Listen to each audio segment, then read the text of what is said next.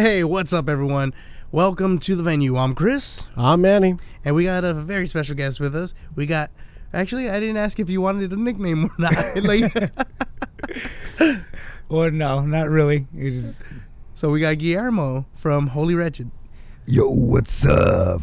You hear that shit? Fucking- God damn, so fucking. Holy wretched in the flesh. aquí estamos. All right, man. Son, uh, so how long have you been playing? Because I, I know you've been doing it for a while. I know you've done it alone as well. Oh, you mean like uh, Like your guitar music, music, period?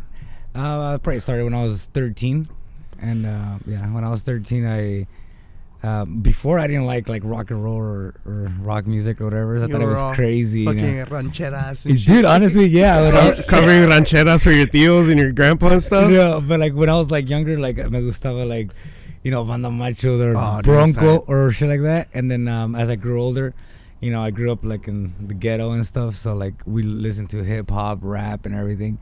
And then what like got me into it was Korn. Korn like it was freaking like you know a little bit of like hip hop ish, you know, new metal. Yeah. Oh, and yeah, then the yeah. rock. And then uh, I was like, what the hell is this? This shit sounds cool as fuck. And then from there, went to Nirvana and all this other stuff. And then I was like, I want to play the guitar and stuff. And then my uncle played the guitar, so uh, he started teaching me, and then I went on from there. Yeah. Oh, jeez. So 13 years old is is that when you picked up your first guitar? Yes. Oh, Yeah. Yeah. cool. Yeah, what what kind of guitar was it? It was a crappy one. As was all of ours. yeah. yeah, actually, my uncle, uh, he let me have one of his. I think it was his first guitar, too. It was called a Samick. I never heard of that. Well, Oh, I didn't wow. heard about a lot of guitars, but Samick's not too bad. It's No, a it- Korean brand. Yeah. uh, usually known to copy Ibanez as well as a few other brands. So Yeah. it, it, it's uh, a mid-range guitar. Yeah, Yeah. I didn't know about it either until like because I got older and got more uh, Experience. experience. Then I, I saw somebody wearing a, uh, playing a Samick. I was like, oh well, I guess it's not too bad, you know. If one other There's person two. oh shit, dude. oh fuck. I remember back in the days, uh, uh, a cheaper version of uh, the Ibanez uh, artist series, the ones that you know the hollow bodies and stuff, the older. Uh, Oh, those fucking Oh, yeah, cheap shits, dude. Holy Oh, shit. no, no, no, no. They, they were pretty fucking cheap, dude. no, no, not not uh, you talking to Ibanez? yeah, the Ibanez, They not had the the little grabbing thing. hmm not the super super cheap ones. I'm talking about like the ones that were like at least a solid two thousand bucks, Oh, that's fucking like the old semi hollow bodies. what- okay, then you're not talking about the crappy ones. What the fuck? No, no, no, no. Hey, no, he's no, on a what, I, different level. what, what- what I mean is, Oh, is my cheapest guitar is ten thousand dollars. I, I had a Samick that was a pretty much a perfect replica of uh, Ibanez artist collection uh, hollow body. So I was fucking stoked. I was like, "Oh yeah, dude!" I picked it up in the Midwest for like 250 bucks, case and nice. everything. Come to find out, the fucker was worth like 750 bucks. Oh wow, it comes It- up. It's just because it's in the Midwest, nobody fucking has money and nobody can buy shit, dude. so it was cheaper. Yeah, so it was way fucking cheaper, dude. Uh, but uh, I ended up bringing it back home uh, with all my other shit, and uh, I ended up getting rid of it after doing some research on it. I was like, oh, it's worth that much. That's not too bad. Yeah, I guess it is true what they say is che- everything's cheaper on the east side or something. Yeah, dude. shit. Dude, fucking food, fucking hotels. Yeah. Wait, like, how, how much a night? Oh, the lot lizards are like five bucks instead of fucking 50. And then you can still talk them down. Mija, Mija, a coffee and a fucking bread. Come on, girl. And I'll give you a ride down where you need to go. Her, ah, you know what, baby? We got a deal. right. Shit. Hell yeah. In her head, she's like, I could have done it for less. I would have just done it for the bread. Fuck the coffee. And she's all like, I came up. Shit, now I don't know if I'm talking about the Midwest or Pomona. Fuck. Oh man. Oh, dude. So, uh, you know, you started music at 13 and everything. Uh, so, what part of uh, California are you specifically like from, or where you grew up from? Well, like uh, that movie, I was born in East LA, Holmes. Oh, shit. right here, brother. all right, hell yeah. for sure. Oh shit, that's two for two fucking interviews with East LA. Hell yeah. Fucking, uh, I was over there by First Street. By First Street. Yeah. Um, my story. Um, yeah, like I only lived there like like when I was like like a little freaking baby, you know. So like I don't remember like living over there. I moved away when I was five. I Came think, here. I think we moved from like I was just like probably like two or something. So like I can Oh, so you I got can't- away I from can't all that gang represent- violence. I can't represent East Oh LA. no, no, no! Yeah. You were born there. You can re- Yeah. represent. I was gonna say reproduce, but yeah, a typical Mexican reproducing before the age of five. you know? right. Necesitamos más trabajadores. Come on, we need more. We need more workers. Let's do Yeah, this. when are you gonna get married? ¿Cuándo te vas a casar? Ya ponte a trabajar, cabrón. dude, literally coming three. coming, coming out of the vagina. You working yet? You working yet? ah, Look, we got your little fucking work boots. ah. They're steel toe, bro.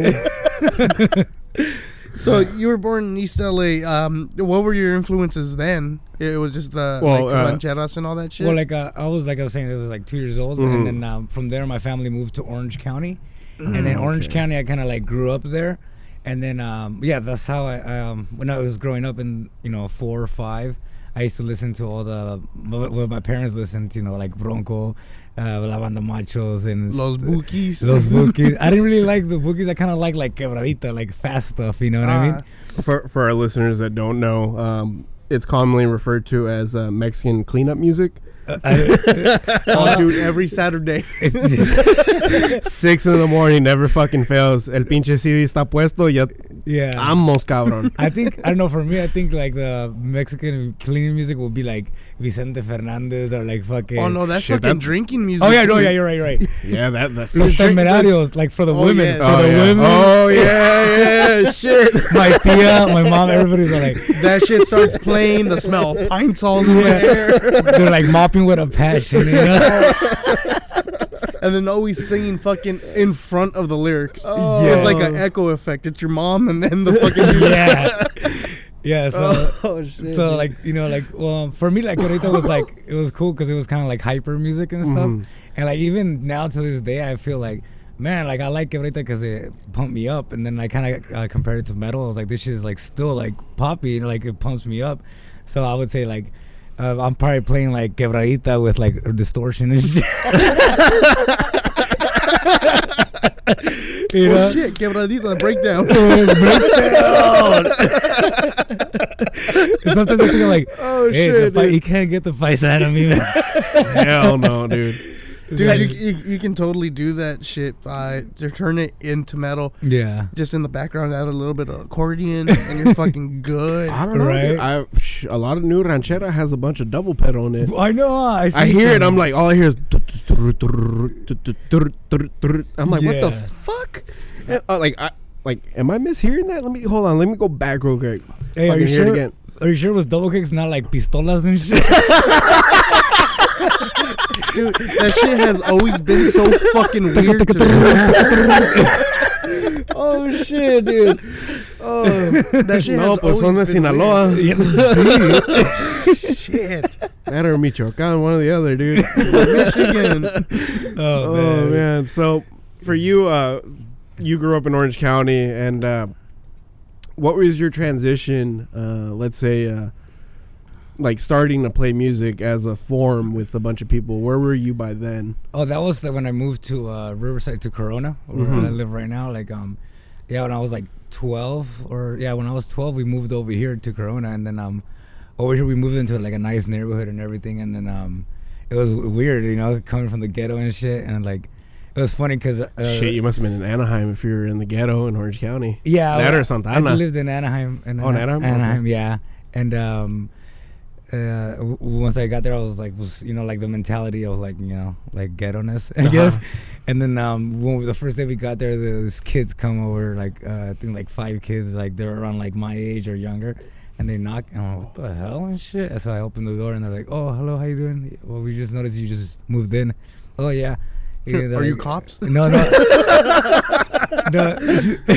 My mom said you need a warrant. Yeah, fucking little, you got little ice kids in the neighborhood and shit doing. no, no, opposite. They were like, "Oh, you want to come out and play?" Fuck and. I was like, "What the fuck?" You know what I mean? Like, if, if fucking I, shut the door, fucking weirdo. yeah, I, I really felt like that. Like, you know what I mean? Because I was like, you know, the mentality how like if my friends were there, they'd be like, "What?" The It's fuck?" kind, it's kind of like a culture shock, huh? Yeah, Oh, yeah, yeah, dude. it was. I, I it was. totally get it. When we fucking moved here and shit, Yeah, it this neighborhood was majority white people. Yeah, that's so how was. everyone fucking came and we're like, oh, because we're Mexican? Yeah. Like, what the fuck? defensive, defensive yeah, and I'm like, what's going on? Who are these people? Why are they here? How do they know where we live? We're Yeah. your neighbors. What is that? uh, yeah, so yeah, it was like exactly like that. It was a shock, and then um, I started like you know hanging out with them, and then they like like rock, you know, like uh, uh like Blink One Eighty Two stuff like that. But my uncle, one of my aunt's uh, uh, boyfriends, he was the one like they were both into like rock music, like Smashing Pumpkins, Nirvana, Rammstein. But um, nothing caught my eye until I heard like Korn, and I was like, "What's that?" And then uh, he's all Korn, and then I just got the Follow the Leader album, and then from there I just backtracked. I, I uh, researched them and all that stuff, and then all that then came like Nirvana, Rob Zombie, and like all the f- stuff that was badass, you know, during Yeah. that time. Dude, that's fucking tight. And then yeah, from the like I think Korn was my biggest influence. I was like I wanted to be the singer and shit, and um, Oh yeah, Jonathan Davis, fucking amazing vocalist. hmm The way he fucking scats is fucking crazy. Yeah, he, he's badass, and he has a lot of like passion in it. You know what I mean? Like that's one of the things too. Like uh, that I like uh, music a lot is because sometimes you know you feel like no one understands you or or Oh, yeah. whatever. Especially because I feel like I'm the black sheep of my family, and then during that time it was like I hear Korn and I'll be like. Fuck, it's okay to be crazy. it's Yeah. okay to be weird, you know? Yeah, So- dude, that and fuck, man. And I, I feel like that's always been a, a main draw towards uh, this type of genre of music, Mhm. where you know there's a lot of kids that you know, okay, so my family listens to this, and you know no one else in the family is gonna listen to it. I'm gonna try it. Mhm. And uh, for me, like you know, Korn and shit, like a majority of rock and everything that I listened to, Korn, Nirvana, and everything growing up, that was because of my mom. Yeah. Like she was a huge metalhead That's growing cool. up. Like she was a chola too. awesome. Yeah, she, was- she was a fucking chola, which is how she got my dad. Mhm. And fucking at the time, my dad was a cholo in the early '90s, whatever. Oh. But you know, fucking still with the situation, he ended up taking my mom like Korn, uh, go see Korn and everything. Oh, that's fucking awesome. And you have cool ass parents. dude, that, that, you were dancing quebradita. yeah, no. The, the whole joke was between me and my cousins. Yeah. We are like, dude, my dad must have taken her to a concert somewhere in June of '97, and that's how my sister fucking ended up being conceived. Because there's no way in fucking hell these fools would have hooked up around the same time that my dad and mom hooked up for, you know, me to be born. Yeah. Because me and my sister are literally three days apart, Wow. but we're seven years apart. hmm So we're seven. I'm seven years older than she is, but our birthdays are three days apart. Wow. When- Like, and me and my sister just like, what the fuck did dad and mom do in June, dude? Like, where did they fucking go? They waited for Warp Tour. As shit, probably, dude. uh, shit. It's the ritual. No, I mean, for me, it was probably something else. It was probably fucking uh, Art LeBeau concert or something. But for her, it was definitely a fucking Korn or warp tour or some shit. dude. yeah. Right. Yeah, because fucking uh, when my sister was born, that was when my mom was like transitioning from chola to fucking you know just metalhead. Yeah. So it, it was weird listening fucking ring my bell. Oh, the, the funk. yeah, yeah. to straight. And I'm Yeah. like, whoa, what the fuck is this? Yeah. Yeah, and like all her friends were in, in into it and everything. So I'm playing PlayStation, listening to it. I'm like, that sounds fun. Cool. Yeah. And then you know, fucking find their CDs later. Start looking at them while you're pooping because you ain't got no reading material. Yeah. There were no phones then. Yeah, there was no oh, phones. Oh phone. yeah, no phone. But the fucking CD player and the fucking CDs were all stacked in the bathroom. So I was like, Oh just yeah. Uh, some reading material. like, go through all these lyrics. Hell yeah. Dude, so I mean that's fucking rad, dude. So you literally went from Korn and then you backtracked and then uh, what was your first modern take of metal for you? Modern take. Uh, um, like le- after uh, Korn and everything. after Korn. That that made you say, you know what, this is why I want to keep listening to this. Mm, I would Korn again. Yeah, Korn. and the answer is uh, Korn. what is no um i don't know i would say like um soulfly. Mhm. soulfly. And soulfly i heard soul when i heard soulfly i was like what the hell? Like this is fucking a different animal compared to Korn.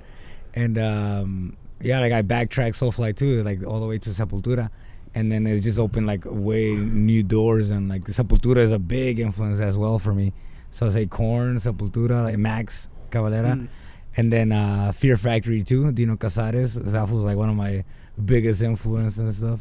So like just them, like I see, they actually kept me busy for years because I was like hearing this, hearing this. Like I missed out on so much, you know, growing up. So I was backtracking to that, but then um after that, what broke the to the heavier side was uh, Cannibal Corpse. Oh, my, okay, my shit. uncles are like, "Oh, I see this." I was gonna get kind of mad if you said Slipknot. Oh no, no. Actually, I kind of hated on them at first because um, I was my friend. Oh, he- you were one of those dudes. Oh no, they're fucking copying Mushroom Head. no, no, because I pretty heard Soulfly. I was like, this is so fucking like raw and you know cool, you know. And then um, my fr- one of my friends, we always like you know rival each other out, and he's like, oh, I got this new band, it's Slipknot, and then I was like ready to show him Soulfly, and I was like, oh, check this out, and then uh, um. So Soulfly, the first album, you know, it's just like one kick, and then the Slipknot was like, they're like all fucking heavy, and then I didn't want to admit it, like, uh, that it was heavier than Soulfly. I was like, oh, the Soulfly is way better, you know, like, ah, you know.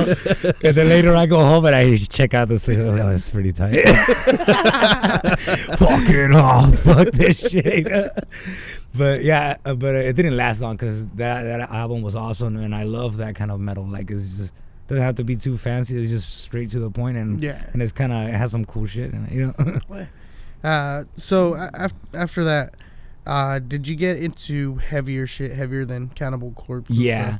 So I had like the stage where it was Korn, you know, Limp Bizkit, uh, Soulfly, Rammstein, and stuff like that. But then when it got to the next level, it was the Cannibal Corpse. My uncle was just like, "Oh, let's check this band out. It looks all fucking crazy." So we got Cannibal Corpse, Unleashing the Bloodthirsty. I know it's not one of the classics, but for me, like that's I like that. Oh, that's gonna be your classic. Though. Yeah, exactly. and then from there, like you know, when you check out the booklet that says other bands to check out, so I looked from there, and then we went to like Dying Fetus, uh, Deicide, and fucking Morbid Angel, and and then Hate Eternal, Nile, and stuff like that. And I was just like. Whoa! When I heard Nile, I was like, "What the fuck?" You know? no, you know what? Uh, When before I heard Cannibal Corpse, I was playing the guitar like already, kind of like all right, and I was like, "Oh, I think I'm pretty good now," you know. And then uh, we hear Cannibal Corpse, and we get the DVD and shit, and then they're all fucking fingering the board all over down, and I'm like, I fucking suck. I was like, back back to the Oh, drawing board. shit, dude. Jeez, That's how it is, dude. Yeah. Fuck. dude, I, I was so happy when because System of Down has always been my favorite band, and when I saw how they played and stuff, and I was able to play their shit, I'm like, I'm fucking good. then I Mhm. started getting into hardcore Yeah, and then metalcore and stuff. yeah, and then I I started getting into like thrash and all that, and the techniques just changed and changed. I'm like, you thought you had to figure it out. yeah. and I was pissed because I'm like, no, I just learned System of a Down. You can't do this shit to me. And it, I went downhill from there, Mm. and I'm like, I can't play guitar anymore. This fucking sucks. I'll never get a band. That's like what happened to want." me exactly. Damn. It, it, yeah, it'd be like that. Yeah, it, it, it sucks though, because when you're young, you don't think about it. They've had years of fucking experience. yeah, yeah. it- You're, you're just you're just sitting there like, the fuck. yeah. I It's just, I a- just spent my allowance money on this bitch. It's like uh, that Linkin Park song. I tried so hard. my God. At the end, it doesn't even matter. Uh, Oh man. that, was, that was me playing drums in high school. What? Oh no, fuck no. That's me playing the same breakdown and two step over and over again. My neighbor would come over like, "Shut the fuck up, dude." I'm practicing. You got it down. He was like, "I get it. It's the same breakdown. What are you playing?" I'm like, "I don't know. I'm just playing with the shit I'm listening to." Ah. And he was just like, "What the fuck are you listening to? It's the same constant breakdown." Yeah. He's like, you should be happy I don't play a trumpet and shit. Dude, his fucking brother picked up clarinet like a year or two later, so you'd hear this fool practicing. That's annoying. That one's annoying. Yeah. Dude, for like three hours a day, and I'm just like, bro, I get it. Fucking do your shit. I'd rather hear the drums. yeah, dude. And I told him too. I was like, would you rather hear the drums or fucking your brother try to play the same Jurassic Park note oh. over and over again until he gets the intro? Oh man, that's a bad one too. I'm like, I can't even do it off the top of my head right now. But this motherfucker, literally day in and day out, I'd be in the backyard smoking. All I hear is.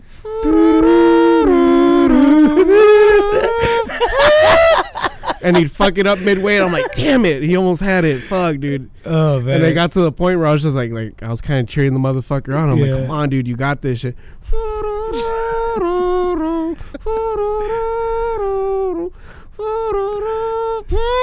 Oh man. I'm like, you almost fucking got there, dude. You almost got to when the fucking brontosaurus jumps up and gets to leave, bro. it's all messing up. You're you're like, ah, what the fuck?" you try to take Start that. hit, yelling at him, motherfucker! I can't smoke because you keep fucking up. Hey, you gonna do this? You gotta do this right. so it, it's fucking crazy to think, you know, the parallels between musicians. You know, for guitarists, it's like, oh, well, I have years until I'm like that person. Mhm. Uh, you know, in, in the, you know the band that you're listening to or Uh, who whoever you're into at gonna- that time, versus a person that's into classical music.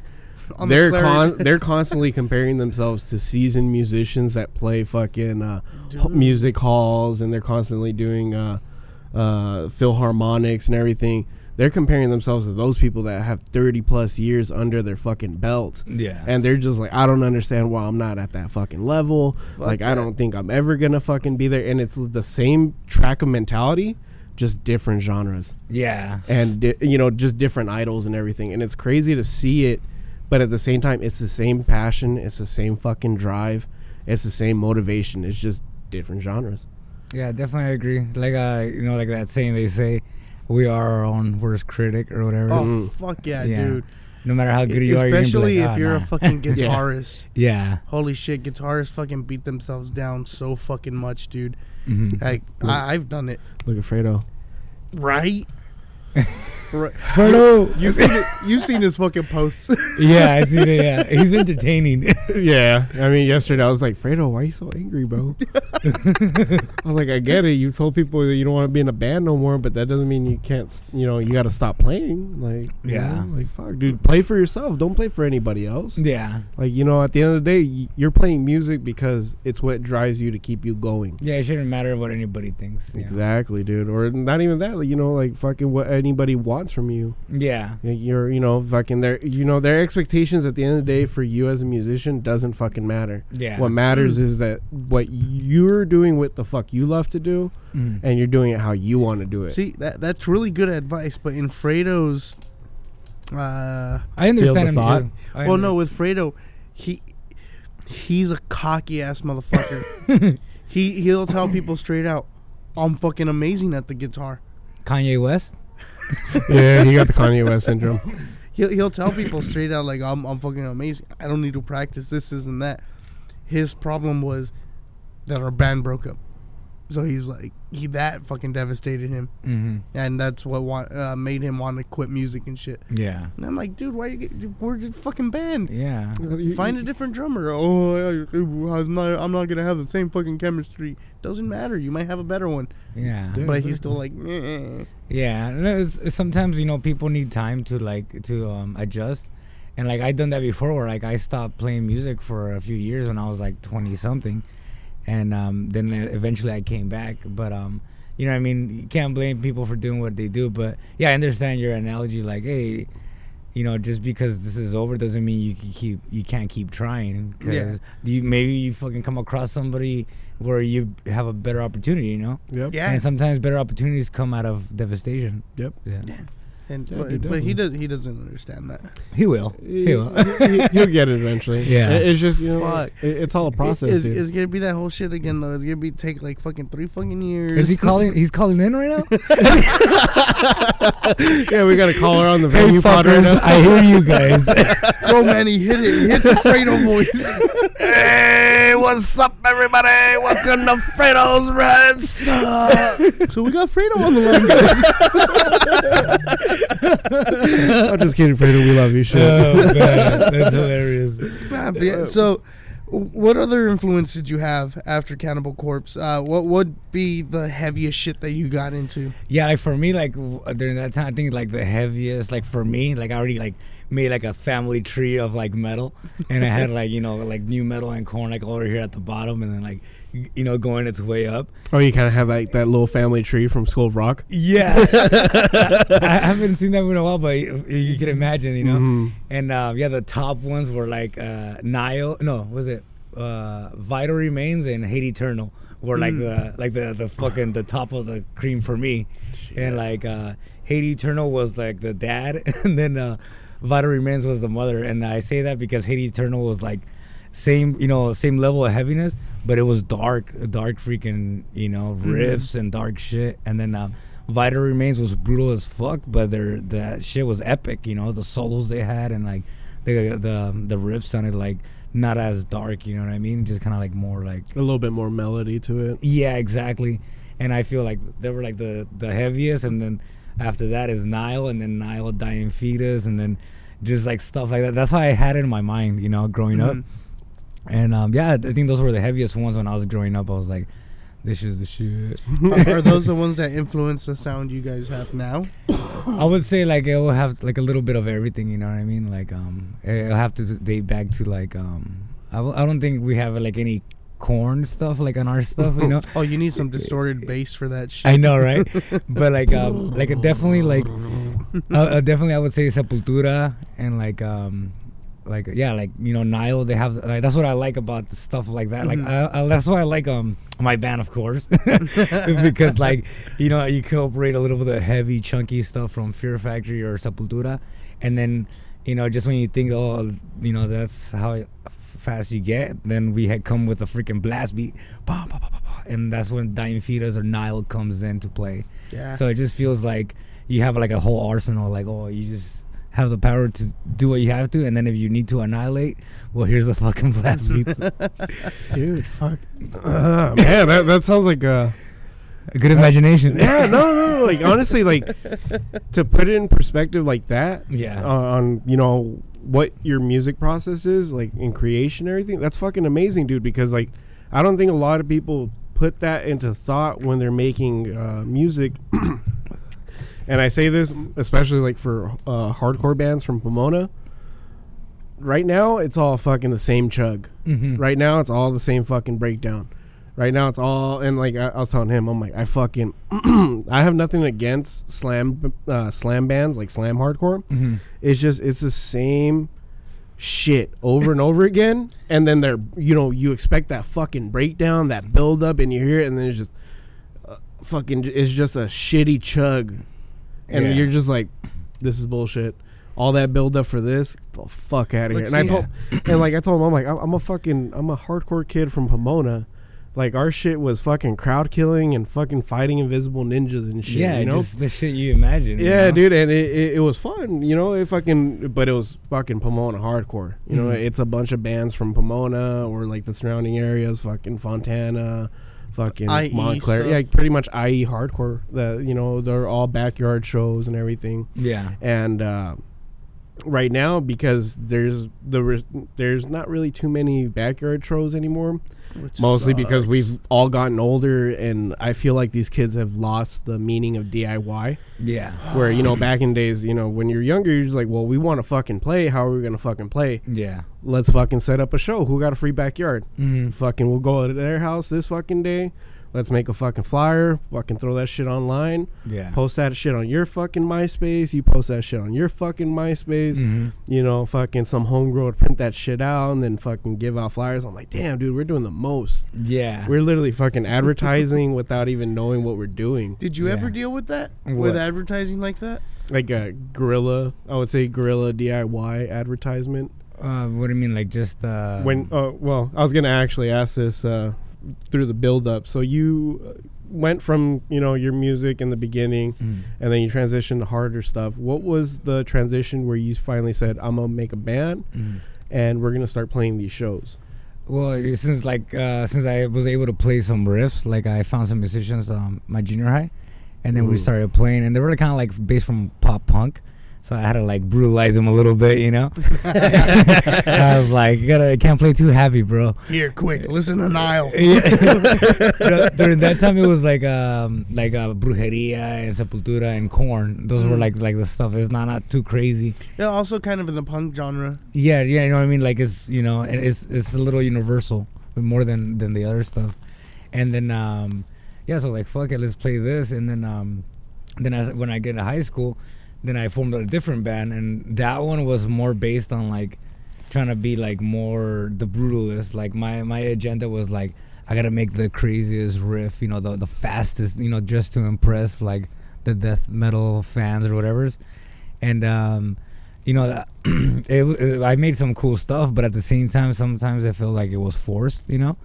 And then um, and then um, now that I'm older, then I got older, like um, I, f- I saw like the real picture for me. I was like, I'm not gonna try to impress anybody. I'm gonna try to impress myself. Yeah. You know what I mean? I like a lot of cool music, and I know I could make something cool. You know what I mean? Like just like you said, you hear a band and you're like, oh, you're waiting for the breakdown, this and that. And like, what the hell? Yeah. And then like it's just like you thought of, you're thinking what you're thinking is like, well, fuck, I'll just make my own fucking music. You know what I mean? yeah, dude. That, that, that, that fuck, dude. That's the best way to put it. Cause like I, I mean, growing up, like- like, in uh, Oh, yeah, dude. yeah, like Fucking- chingaron. there, there's this band in Pomona. I don't want to put them out there or whatever, but uh, uh, let, let's just uh, say they're called Summer's End. Mm. Uh, they had they're fucking. I'm putting them out there. Fuck them. they're called Winter's End. Uh-huh. Uh, fucking just local Pomona hardcore band, and they had this fucking. Um, they had this one song that I really like. Really good melodies, really good just overall They rhythm good. and everything. But th- the build up to the final, like what you would consider a breakdown or a Mhm. bridge, whatever, it, it would build up and dun dun dun dun dun dun dun. You'd have the keys in the background. yeah. Flat. Ching. I'm like, what the fuck? Yeah. I got mad. I'm like, dude, I fuck because they're my friends and everything. I'm like, dude, I literally went to them. I'm like, you guys had this awesome build up. I hear the fucking bell from the ride, Mm. and I expect, dun dun dun, s- sun dun," and instead you give me fucking melody and Yeah. shit. Get the fuck out of here that, with your that, bullshit. That might have worked out if they had the breakdown behind that. exactly, and Yeah, that's what I thought too. But the you know it They just made it that. They just made it like that and it's like you were saying earlier you know what if i can take this and then you know just make it fucking better you know Yeah. make it my own Yeah. you know because something that you would enjoy because after all you know it's music is an extension of yourself Mm-hmm. uh, if you're trying to extend yourself towards you know the universe and you're doing it in a way that you don't like Mm-hmm. then at the end of the day you're not going to get anything from your extension to the universe but if you're putting your whole self and you're putting your heart and everything into it to hear something that you enjoy Mm-hmm. That extension into the universe is going to be the best extension ever because after that point then everybody's going to enjoy it because they're like hey dude like i feel what you're putting into this and Yeah. i i thoroughly enjoy it Yeah. and you know i hope you keep doing it i hope you keep making more and you know it, it's uh you know it, it helps to hear people he- tell you that Yeah. because that- that's what motivates you to do more and more and more instead of you know being uh how you say uh uh, you know, in the same plateau and keeping yourself where you're at with the same, you know, two albums worth of songs that you guys are playing or three albums, whatever, instead of going out and making new stuff. Yeah, Because- definitely. Because I mean, at the end of the day, you have those three albums to back up on, or you know, two albums, or you know, in new newer bands' cases where they have like two EPs worth of music, and at that point, it's uh, do you tell yourself, do we keep refining this or do we keep building? I say keep building. Yeah, dude. Yeah, and um, I want to say um, what the hell was I gonna say? That's all good, bro. That's I all know. good. Um, But you know, it, it, like uh, uh, I was asking you earlier. f- So for you with your band, uh, your first fucking heavy band, mhm. when you guys would play shows, how would you guys do it? Um, oh yeah, for like when I was in high school, Mhm. we had a band called Machiavellian, and um, how did, did we get a show, man? That was weird. Um, Battle of the Bands, maybe. oh yeah, we did like a battle of the bands, and then um, Shout out to every uh, local public school that helped us out and let us do a bu- battle of the bands, dude. uh, well, it's actually on YouTube. Like, uh, well, that was yeah, I was actually on YouTube. Um, at well, we did it one at Fender Battle of the Bands, but we also did it at Corona High.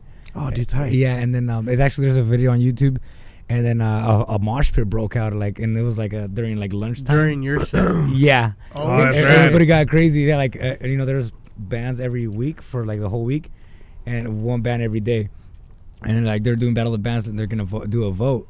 And then there was like a punk band the first day, and then the other day was like kind of like an emo one. And then us, then we come boom, and then everybody's like fucking feeling it. and then like we told our friends like don't mosh pit to the last song so we could be able to play our whole set.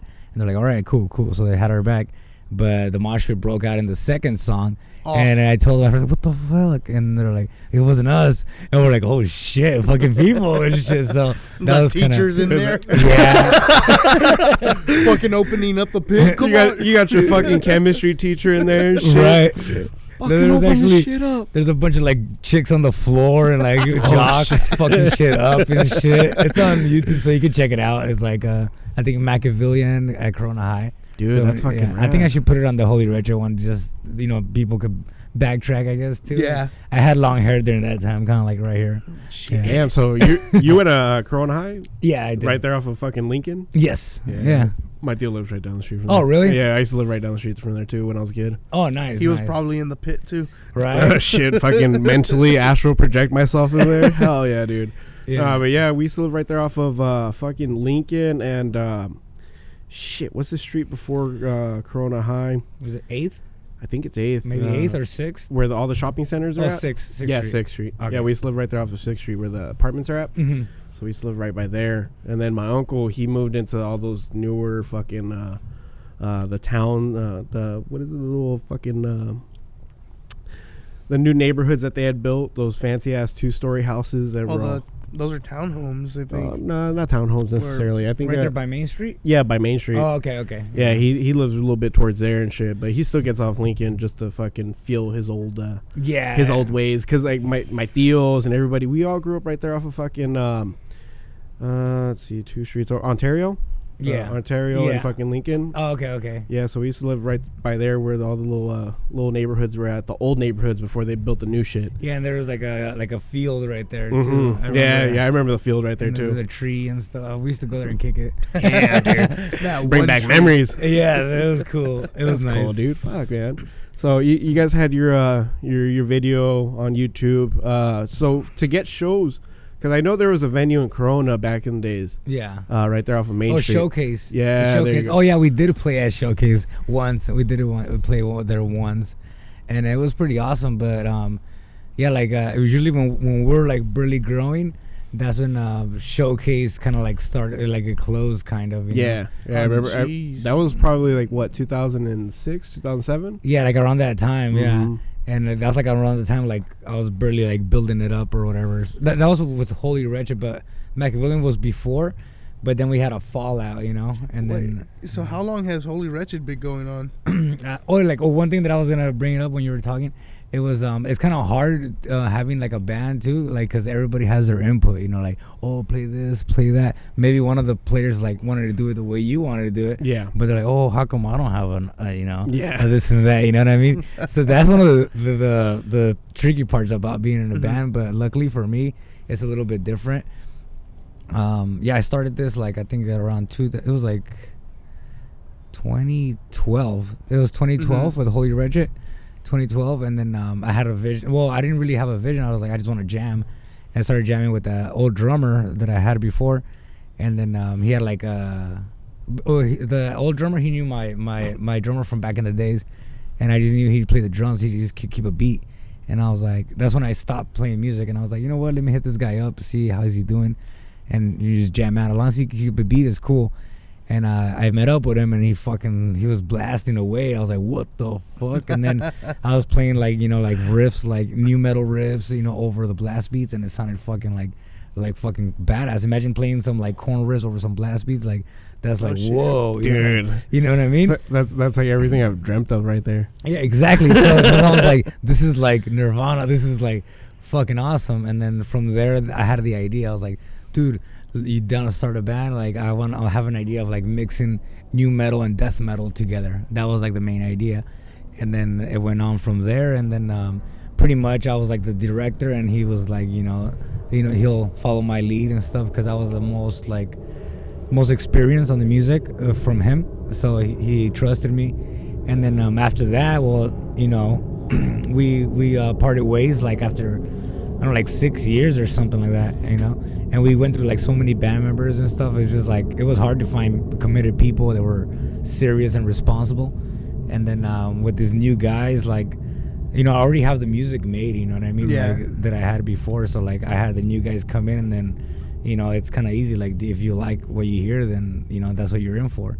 and um, that's what makes it easier for me because I'm kind of like, it's like my vision, and then they respect it, you know, and then uh, like I let them put their inputs. Like the drummer, like he he helps me out a lot. Like the drummer Angel Gutierrez, he he's like really creative as dude. He's been helping me on the vocals. Like on the last show, he's been playing. He's been doing vocals and playing the drums, and it sounds the performance sounds like much beefier. So Dude, that's fucking tight. yeah, so fucking um, rad. so that that helps me a lot because he has. Exp- I feel like he's like another uh, me, you know, like uh, uh, another person that knows what's up. Because when it was before, it felt like I had to do all the fucking work, Yeah. and then now it's kind of like, all right, he's doing something over here and this and that. So, and then we got the bass player too. So, I, you know, I, I try to let them have their freedom, but at the same time, like I have, I want to make sure the the song still has that same powerful part in this part, and it goes the mellow right here. Pretty much Mhm. just direct that, and then take it as you want. Like go ahead and create your part and stuff like that.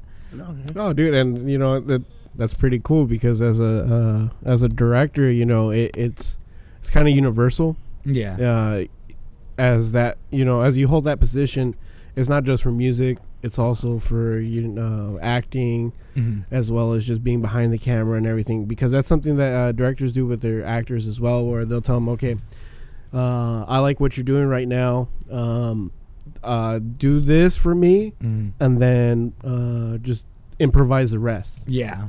And just finish it off heavy and then we're good. Yeah. and honestly like that that's how some of the best music as well as some of the best art and movies that i've seen have come about where it's partial uh, interjection where you're just like okay well i just need you to do this for me. Hmm if you can take care of that and then just uh, you know just freestyle it in essence and just you know improvise it a little bit hmm and then come back where we're uh, where we're gonna finish it off and finish it off fucking heavy, hmm then you know we're solid. Yeah, definitely. Yeah. And uh, dude, that's that's a real good fucking way to go about it, especially when you have musicians that you're just bringing into something that Yeah. you've already founded and that's already grounded as well. Yeah.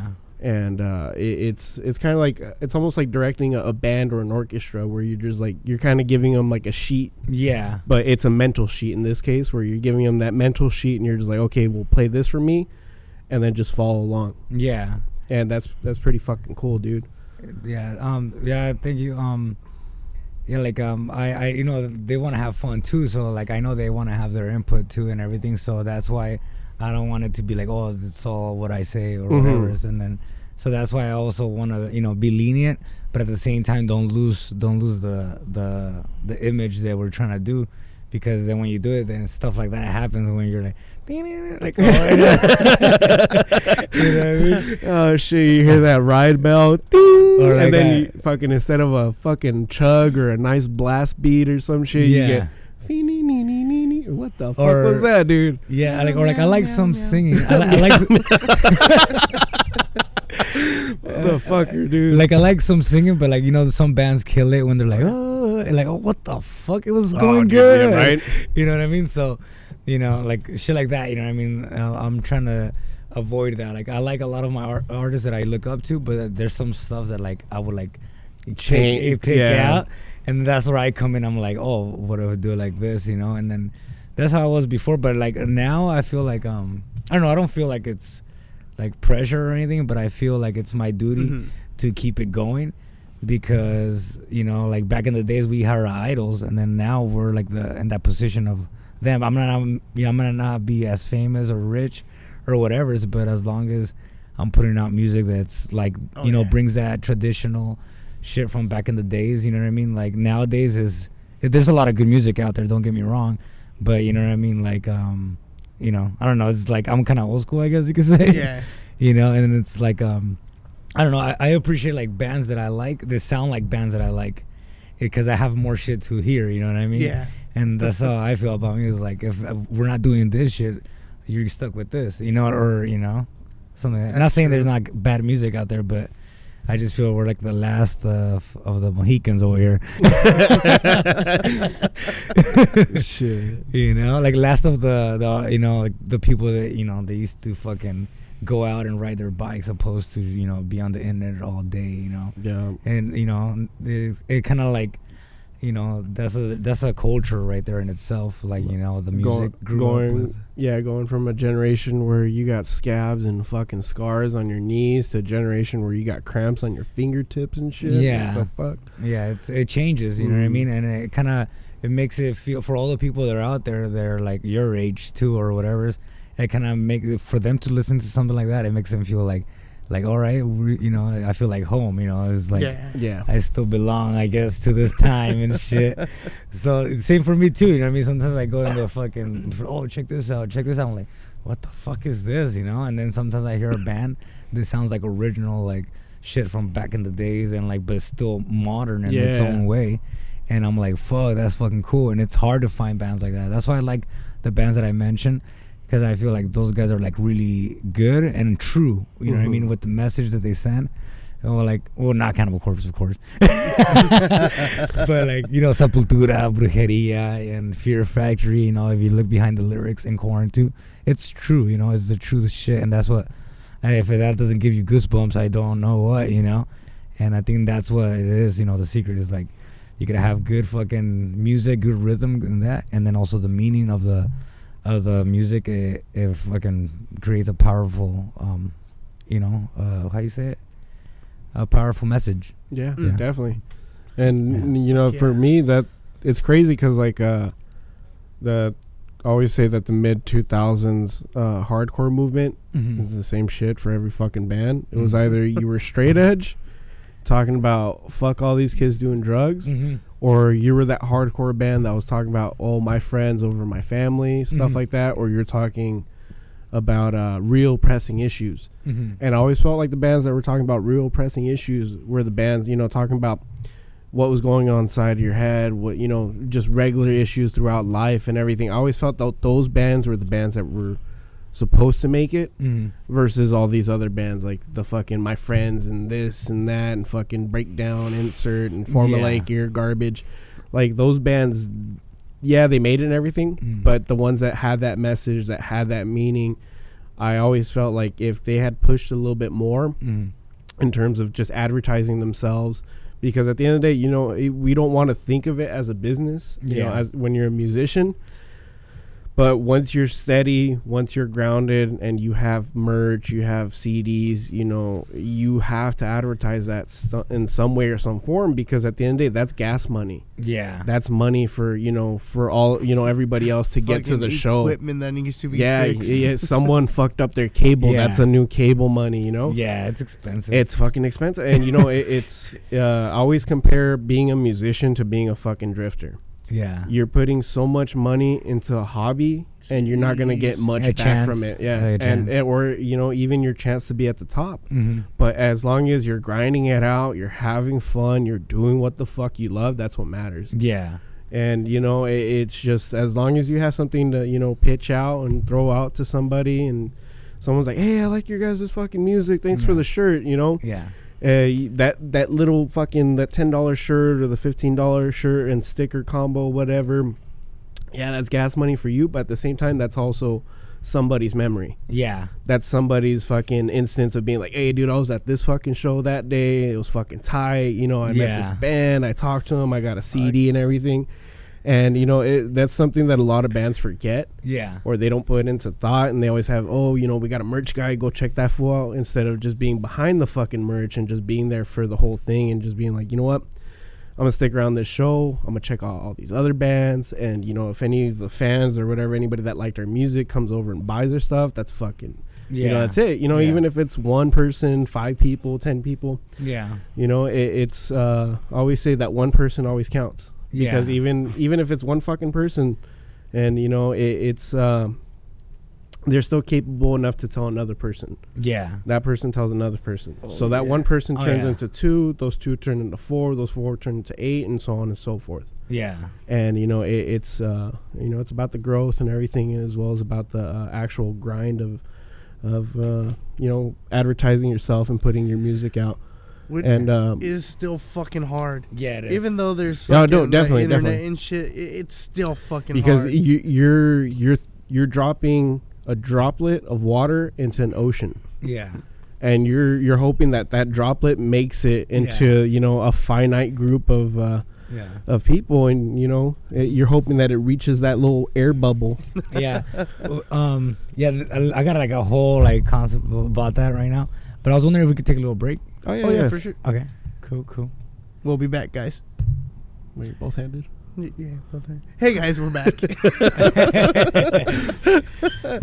All right. So get back into it. So uh, going back to it, Guillermo, we're talking about uh, um, advertising your band and everything. Yeah, um, I was gonna tell you about that. I got a big old thing about that. Yeah, people say, "Oh, as long as you have fun and this and that," and that is that is true. You know what I mean? And um, yeah, like um, of course, I had a rude awakening when um, I first, uh, you know, went ahead and tried to go full blast with uh, with a Holy Wretched with the other uh, member. And um, yeah, we're like, fuck, dude, we- got some fresh stuff. We're gonna fucking, you know, once people hear it, you know, it's gonna go bam.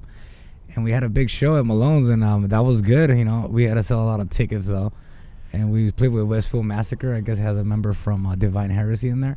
So like, oh, that's pretty cool. So we did that, and we got a good publicity and stuff. But it wasn't what I expected. Like, oh fuck, it's stardom right away, you know Yeah, and it was like a, like a rude awakening and then um, it just kind of made me think and honestly like um, you know i love music you know what i mean i tried quitting it before and it was like you know it's in me i, I gotta keep playing it you know if i have something to offer why not fucking keep Yeah. doing it and um, yeah for the, my perspective now is like um, you know that'd be cool you know to fucking make it big and get rich and famous and you know off the of making music and stuff like that you know that'd be awesome. But um you know at the same time i'm realistic and i, I don't i don't um risk as much as i did before.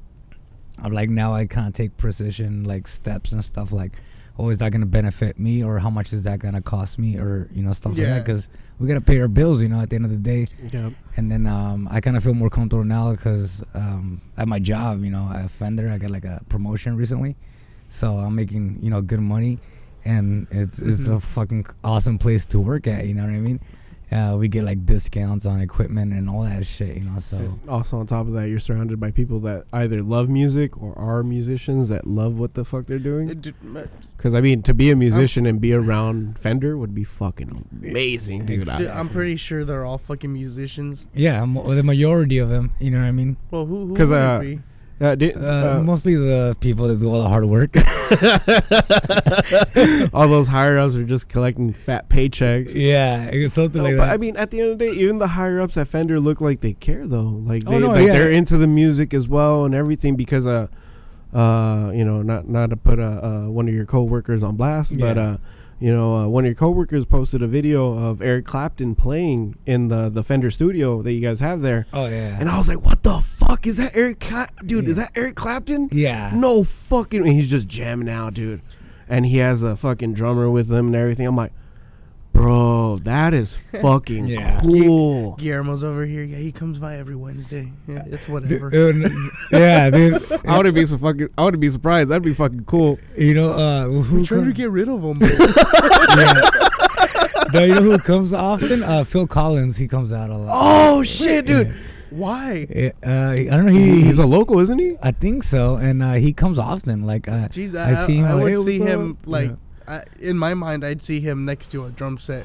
No, instead dude. of just- Fucking Phil Collins jams like a motherfucker too. yeah, he's good. And He's a um, good fucking guitarist. Yeah, the first time I saw him, I was excited, and it was like, oh, he comes here all the time. And then uh, after a while, I felt the same way. Like, but you know, he's a superstar, so it's kind of like cool. But like you were saying, like those people that work up there and st- upstairs and everything, um, I think they need uh, Fender needs them to be that way because um, if you're not about it, like you're gonna get tired of it really quick, you know. Yeah. Oh, definitely. And then so like people that are in there, like they love it and then they believe in it. So that's what makes you know Fender Fender. You know what I mean? And I think everybody that works there is really happy and proud. You know, uh, including me. Oh yeah, dude. yeah. that's fucking tight. I mean, uh, you guys they made take care of you. Yeah, dude. you guys made the resurgence of uh, U.S. Fenders uh, fucking thing again. Back in the days, everyone's like, oh, "I want a Japanese Fender. I just want a Japanese Fender. That's it." Yeah, And now American Fenders are sounding better than the old Japanese Fenders. And you're just like, yeah. Let's "Stay see. local, bro. S- Keep your money here." Let's Yeah. see. Can we get an inside scoop? Do you did you what kind of wood do you guys use? Oh, we use uh, various. There's various woods that they use. Depending on the quality of the instrument. Yeah, it no, was. that's the name of the wood. It's called various. it's called Stop Secret. oh shit, Yeah. dude. No, but um, yeah, no, like um, it varies a lot because um, right there where I work at is like the main custom shop area, Mhm. and custom shop is like um, is mostly about um, you know, keeping the tradition of like the old school stuff, yeah. and then we also have the other um side of it, and it's still in the same plant, and it's kind of like the more modern stuff that is coming out there, you know, the Yeah. new the newer models that are coming out, but custom shop focus most on like on on like 60s, 70s era. yeah, or, or anything in particular, but it's custom. You know what I mean? Mhm. Whatever the customer wants, Oh, dude, that's fucking tight. that's what it is. But it's expensive. Dude, I Fuck It's yeah, I expensive. bet. You can you can Oh. go you can go on the Fender and then like build your own guitar like however you want it. What? And then at the end of the, at the end you're gonna see like I wait, take it out of my cart, take it out of my cart. You're you just like, do I want to spend the price of a fucking Honda Civic? yeah, yeah. Like as for me, like What, 500 bucks? what, where the fuck are you finding Honda Civics at? Shit, I'll buy that real I- quick. I get fucking, what, 19 fucking 60 something Honda? right. Those are worth like 4K. What you mean? what? The- fucked up Not too. the ones I buy. Dude, you can okay. Well, fucking bring it to me. I'll ship it to fucking Japan. I'll make twenty grand off it. Shit, they want those back. Yeah. Oh, fuck yeah. Get, okay. Uh, uh, uh, They want those. mo- They want all their old cars back, Dude, dude. We're, we're- taking all their new shit, and they're all pissed off. They're like, "We want our old shit back. Bring it back." we're fucking on, dude. Then we can get a guitar from Fender. Yeah. Right. Probably get a few. Fuck yeah. No, but yeah, custom shop like they make like fucking like beautiful shit. Like I seen they always make projects for like stuff that's um you know up to date. Like they did a few three guitars for um was it that that show um Game of Thrones? Oh, what the fuck? yeah, th- it's online. Like you can check it out, and they're freaking like dude, like everything on it is like freaking custom and stuff, and it's probably worth like so much money and Jeez, stuff. I got- I I gotta wonder, check that shit does, out. show the fucking Fender uh, emblem on it and shit Oh, in 'cause the it- show? I know, right? Fender's like, we don't want to pay for advertisement. Uh, if, if you look at the helmet closely, like it says Fender. oh shit, dude. Because that's a Fender. That's good. no, but um, yeah, I work all, uh, now with my new job there. I'm uh, a quality assurance auditor. So um, Oh, shit. yeah, it's, So you- you I came them. I came up I came up on that one. I started from the bottom. I started from like metal shop. Uh, before I went there, I took like a pay cut to go there because um. I was like, "Fuck it, dude! As long as I get my foot in the door, you know." And then Yeah. I'm originally a forklift driver and stuff like that. But then, um, yeah, I got um, I got the, I was like, fuck it, I'll take this. I started working in a metal shop, and um, it kind of, yeah, know, it wasn't the thing for me because for me, I'm like more about like you know speaking and like you know being informative and toda la cosa. And then after that, I got promoted to the warehouse because I hit up the warehouse guys like, hey, dude, this is my resume, and they got me right away. And then um, three years later, then uh, I saw openings for other departments and uh, quality assurance. I was like, "What? That looks like a cool ass job, you know." And um, I work upstairs now in the office with all the the big guys and everything. Shit. And um, so it's pretty fucking awesome. I'm like, uh, like I feel like a fish out of water, bro. Like fuck it, you know. You gotta own it. You gotta fucking, you know, you do your gotta, stuff. you gotta walk that walk, dude. Yeah, exactly. And um, honestly, before Mick Jagger that shit. Dude, exactly. And um, uh, honestly, to get there, like um, I I st- before that I started going to school like for like three years, but not like full time, just half time. I mean, uh, yeah, part time. And um, I took some classes and stuff. I didn't get my degree yet or whatever. I'm still working on it. But I took a break right now to focus on the music. But um, honestly, just those classes that I took and stuff, like it kind of like helped me like be more professional and you know like how do I present myself and like um my knowledge to on computers and stuff. So that helped me, you know, get this job. If I didn't go through that, I know I probably wouldn't be able to get that job. And then yeah, so I got it now. I've been there for like almost almost two, I think like two months already. oh shit! So it was recent. Yeah, I just got the move like like in September and shit. And, um, Damn. September 16, el día de la revolución. Hell yeah, está, mijo. Eh, si se puede. no, but yeah. So uh, I'm really proud for that, and um, tight. and then for me, like, um, you know, I mean, I'm gonna keep going and and try to learn as much as I can, and like, for me, like, uh, I won't stop until I'm fucking CEO up in that shit. You know what I mean? And um, you know, I mean, I'm not, you know, I'm not making, you know, promises or anything, but I'm just gonna promise that I'm gonna try my best and get to the top. And honestly, like, I feel if you try and you, you if you try and you do your homework, anything is fucking possible. You know what I Oh mean? yeah. you know, people complain, oh, how come this and that? How come this? Like, don't complain. You know, do something about it. You know, how to get there. How uh, what do you what do you got to work on? You know, so that's for me. That's my thing that I look forward at my job, and then I got my music on the side, like making awesome music and at the and you know promoting it online and all that stuff. A ver que pega. You know, let's see. Oh, yeah. Hopefully, somebody important likes it and and likes wants to promote me and shit and that'd be great if not well i'm still making music because i fucking Yeah. love it and then and also too like um it might not be like a millions of people but like um i think you kind of mentioned it before like as long as it's one person that i inspire like i feel like i've done my job you know what i mean Yeah. just like the icons that i looked up to you know what i mean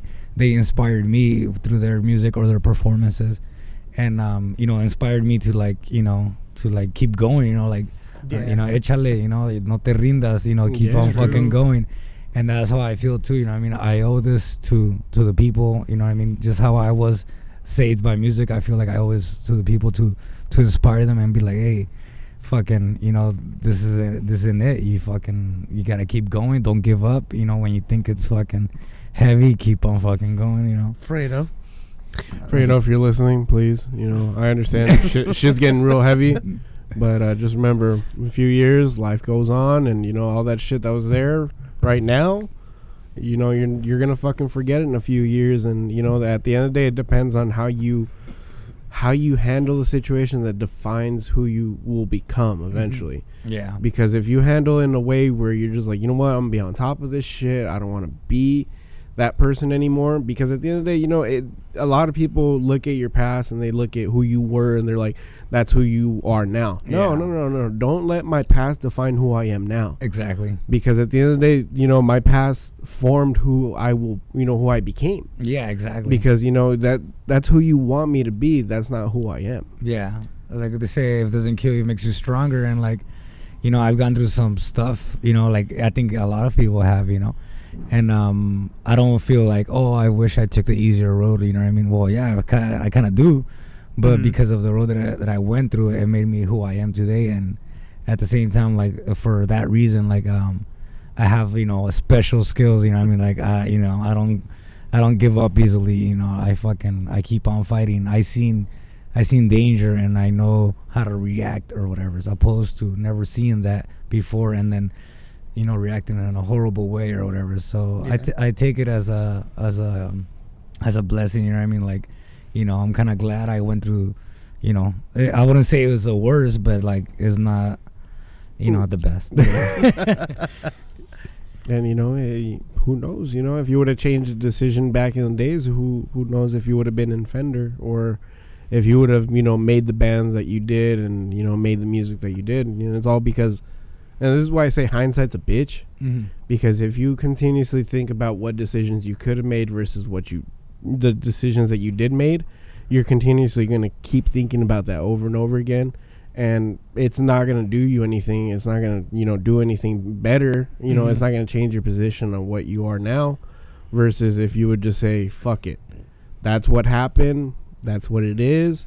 I'm not going to let that fucking change who I'm wanting to, you know, who I will become as well as what I'm going to be doing Yeah, definitely.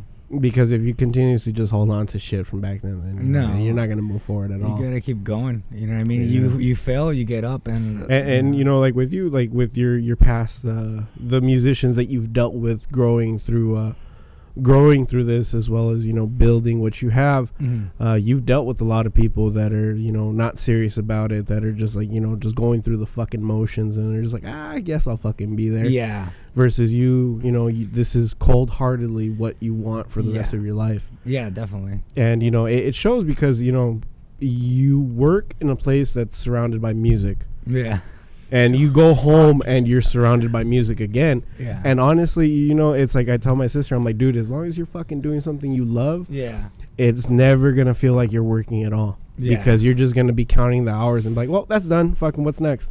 Yeah. Instead of being all fucking dead and like, ¿sabes qué? Déjame en paz. I'm gonna go fucking chill, drink a beer, leave me alone. Versus coming home and being like, I need a beer. Let's go work. Yeah. And, you know, it's two different fucking perspectives. Yeah. Dude, that sounds fucking amazing. I would love to do that shit. Like the podcasting and shit. That's what I want to be a career. Yeah. And fuck, we're drinking right now. Yeah. So it's like fucking perfect. I get to relax now Yeah. while doing what I like to do. Yeah, that's fucking definitely awesome. and uh you know for for us it's like we we don't gain anything from this you know this is just uh to help you guys to push you guys well not push you guys but you know to push your guys' new stuff Yeah. or you know push anything you guys got going on you know in terms of shows music uh videos and everything uh, but for us, you know, it, we're in a way we're doing this for fun, and we're also doing this because you know we love music, and uh, uh, I know he started this because you know he fucking loves music too, and I was Like, just like, dude, I'm down with that shit. yeah, dude. I'm just like, I'm all for it too. You Yeah, know, this is cool. I, I kind of want to come here more often. Like, you're- hola, buenos días. Este, aquí You're estamos. ¿verdad? always fucking welcome to come, man. We'll Oh, make dude. you a little Spanish show. dude. Hell yeah, that should be fucking tight, bro. Fuck. All right, dude. But uh, uh, we, you know, we're we're trying to work on uh on some T-shirts and stuff so that uh, when we go to shows, uh, you know, it's not just advertising for us. It's Yeah. also a means of uh, getting ourselves out there. Like here, you know, what size T-shirt are you? yeah. Oh, and then you know, every time you ask that shit to a person, they get hesitant. Like, why you trying to sell me some shit? Yeah. Nah, bro, just tell me what size T-shirt you are. Here's a free fucking shirt. Yeah. You know, go follow us on Instagram, follow us on fucking uh, on uh, Spotify, whatever the fuck. And here's your shirt, guy. Just give me two shots. I'll find out people's fucking sizes. I'll literally grab them by the shirt. Let me see that shit. I mean, fuck. For the most part, I can look at somebody and be like, okay, you're two X, or you're You offend me. You're you're a medium, and like it, it that shit pisses people off because they're just like, motherfucker, how do you know what size shirt I wear? I don't know, just by looking fool. Uh, I've looked at so many fucking shirts in LA trying to buy shit yeah. Oh, that I just look at it and I see it on a person. I'm like, you're like a medium, huh, fool? why, why are you wearing large? Come on, you're not that big. Come on, dog. Like you, you offend me, but yeah, that is my size.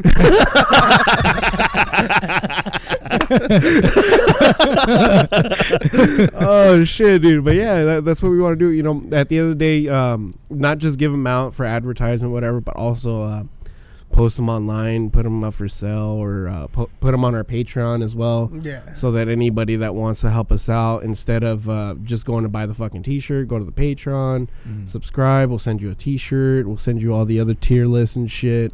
yeah. And it, it, you know, it's just to help us get some fucking gas money so we can go to shows and uh, you know buy tickets, whatever. Because at the end of the day, when we go to shows, we don't ask bands to get us in for free. yeah. We're not asking them to give us free merch. We're just there to support the fucking bands. We're there to support the music. Because at the end of the day, dude, uh, that that's what the fuck this community needs. It needs support, and it needs it bad. And you know, Yeah. a lot of these people expect fucking freebies and shit. Yeah. Like especially all these guys. I'm not down for that. Like, if I know there's a band that is worth going to see, Yeah. I'll pay it. I Yeah, don't give a dude. shit. Yeah. The- fuck the freebie. Yeah, Yeah. fuck the freebie. I mean, if the ticket's fifteen bucks, here's your fucking fifteen bucks. And you know, especially like bands that got to do with the the pay for play stuff. Yeah. Like we fucking feel that shit. Like that's your hustle. You want to be there to play with that band. yeah. That's fucking. That shows your initiative and what you want to be about. yeah. And I appreciate that shit. And you know, I I don't want to tell musicians to avoid the pay for play shit Yeah. Because at the end of the day, that's how you got to start. Yeah. And it's like with comedy, with comedy, fucking uh, back in the days in LA, if you wanted to get a fucking open mic night, you would have to go out of the fucking venue and you would have to fucking promote. Oh really? You would have to be outside of that venue and you would have to be telling people, hey, you know, there's a show tonight, go check it out, come inside, it's only 10 bucks a night. And as soon as you got 10, 15 fucking people to the door, that was your fucking, your three to five minutes for uh, that night Yeah. And you know it, it it makes sense you know because at the end of the day the fucking venues paying these bands the venues paying uh, their employees. The venue's paying the lights and everything yeah, else it's too, expensive. It's expensive. and it's fucking expensive. It- and uh, fair. You know, I mean, yeah, exactly. It- so it- if yeah. if uh, they expect you to sell fucking, I mean, yeah, it sounds crazy sometimes when yeah, it sounds fuck- like you're getting jipped, but honestly, it's it's the truth. Like, hey, they gotta pay for this, they gotta pay for that, Mhm. and it's expensive. It's expensive, but uh, at the end of the day, dude, it, it like I said before, it shows initiative. Yeah, It shows that that band wants to fucking be there, and that they're about that life. yeah, And um, it, it's cool because once you see that band, you see them play, and they see you know fucking obviously that band that they sold all those tickets to all these people, yeah. and they see that they actually show up, and it was like fuck yeah, dude, that feels Yeah. good, you know. Yeah, hell yeah. You know, even if it's like you know you sold twenty fucking tickets and only eight people showed up, fuck it, whatever. You know, we we paid the fucking venue their their money for their tickets, Yeah. and it sucks. Only eight people showed up, but at least those fucking eight people are digging what we do. Yeah. Um, for that, like, um, like, yeah, like that's true. You know, I mean, sometimes you gotta do that, you know, and it, um, it's it's it's hard. But um, for us, I don't know. I'm not trying to like get the promoters out of money or whatever. But for us, you know, we don't have a lot of money, you know, to invest on like a lot of stuff, you know, here and there, you know, for equipment and then shirts yeah. and stuff. So it's already tough, you know. Yeah, But um, for us, is like we're not gonna do the pay for, for pay to play or whatever, unless it's like a band that like I like or that we like or like that we know that. If we're not the opener, oh, dude, if you're doing a pay to play for like It a band be- that you don't fucking know, yeah, and it's yeah, not worth it. But like- it, yeah, you know, you see something like you, you know, like you said right now, you see somebody you like, and you're just like, you know what, that'd be a cool fucking show to play. like Soulfly or Immolation, I'll be like, fuck yeah, put me. I'll fucking get give me forty tickets. I'll sell them right now. You know what I Hell mean? yeah, dude! And it's easier for you to you sell. save two. Yeah. Always save two, because we're gonna go. All right. yeah, but that's how I feel about it. Like people coming up, like uh starting up. Like yeah, I hit up the the small places and I get a little following.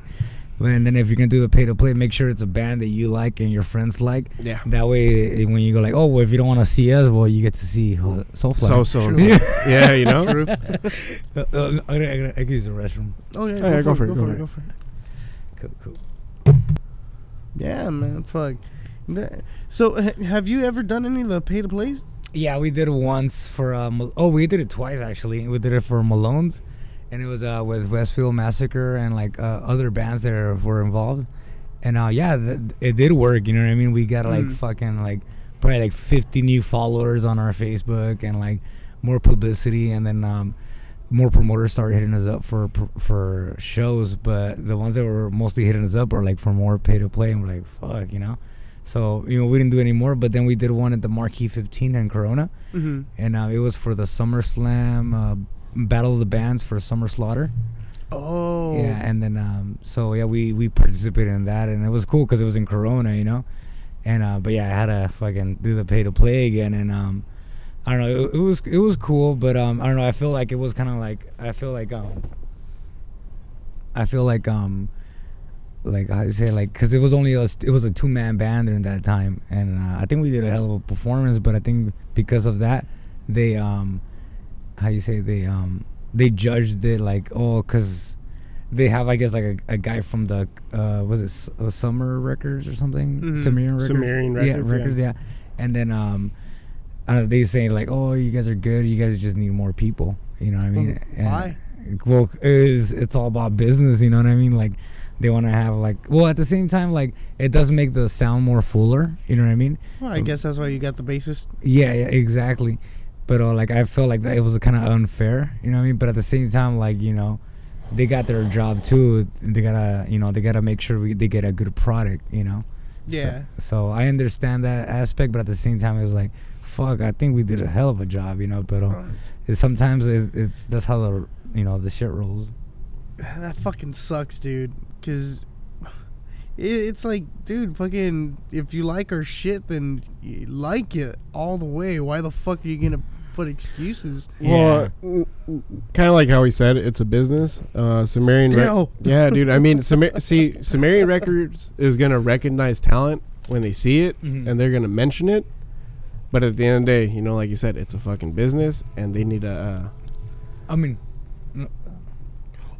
and they uh, they they need to make uh, you know they need to make a profit off of uh, what you guys are doing, Yeah, and exactly. if if they have to put money out to find a, a drummer, Mm-hmm. to find another guitarist to Yeah. get what they want to hear, Yeah. then it's gonna you know it they're taking a bigger risk than necessary Yeah. for them. Well, in essence, uh, in corporate standards, they're taking a bigger risk than they should Mm-hmm. versus uh, taking an easy way out and finding a band that's already filled out and has their members.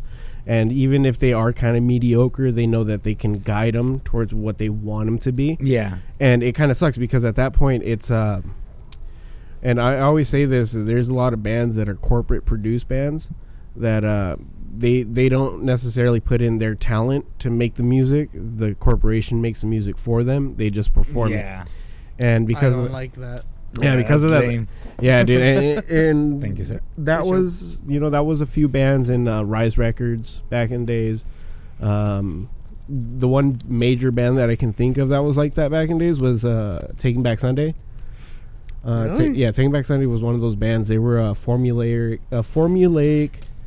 Um, uh, how you say? Uh, uh, they they were pretty much gathered by the corporation. They're gathered by Rise Records, and then Warner Brothers picked them up. They were formatted.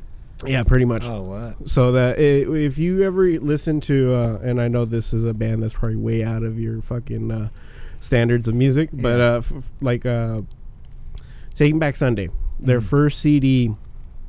If you ever listen to it, it it's almost as if uh, the singer himself never wrote the music. It's almost like a fucking thirteen year old wrote it, Oh, really? and then you listen to like the guitars and everything. Like it, it sounds too full and it sounds too good for what it is, Mhm. and them being a up and coming band Mm-hmm.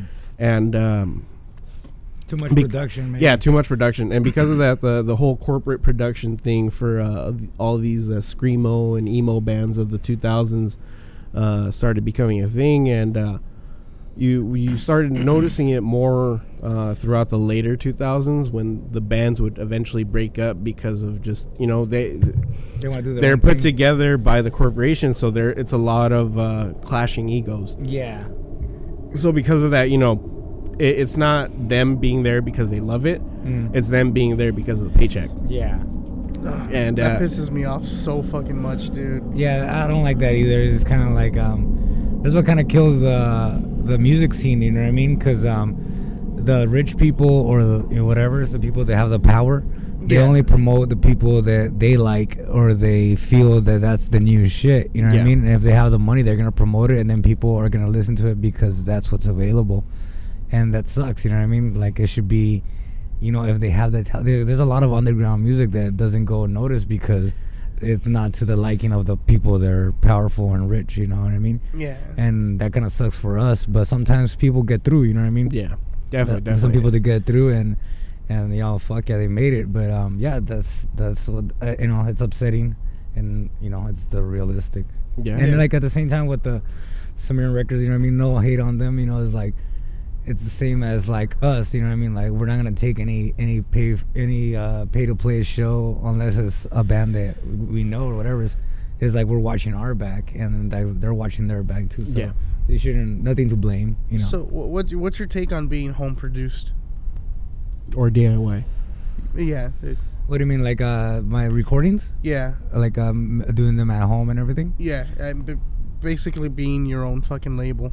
Um well I, I, f- I feel like it's it's um you know it's good you know because uh, a lot of people say oh how come you don't have a manager or how come you don't have this and that or whatever I was like that shit costs money you know what I mean Mhm. you think a manager is gonna be want to be your manager because he wants you to be the manager or he wants to take a cut of what you oh have? yeah. you know what I mean Always. and we don't have a cut Yeah, dude, and uh, yeah, I fucking feel that because Yeah. I've had bands ask me, "Hey, do you want to be our manager?" I was like, "Look, dude, like, I feel it. You know, you guys are good. You guys are my friend and everything, but, but, you still uh, gotta get paid yeah, dude." And I told him, I'm like, I gotta get paid, dude, and Mhm. like, it's not just uh, me trying to guide you guys. It's also me trying to make sure that I'm getting paid. mm-hmm. your And time yeah, dude, and be, yeah, especially because I'm I'm spending my time and I'm making sure that you guys are building your way up. mm-hmm. And I told him my last advice that I gave him, and I was like, "This is my last bit of free advice. Get rid of your bassist." and I told him, "I'm like, "It- it's not because of his talent or anything, and it's because of the PR that he's gonna bring you." mm-hmm. and they kind of didn't believe me. They're just like, nah, nah, what the fuck? We're good. Jay's a good, you know, he's a good bassist, whatever.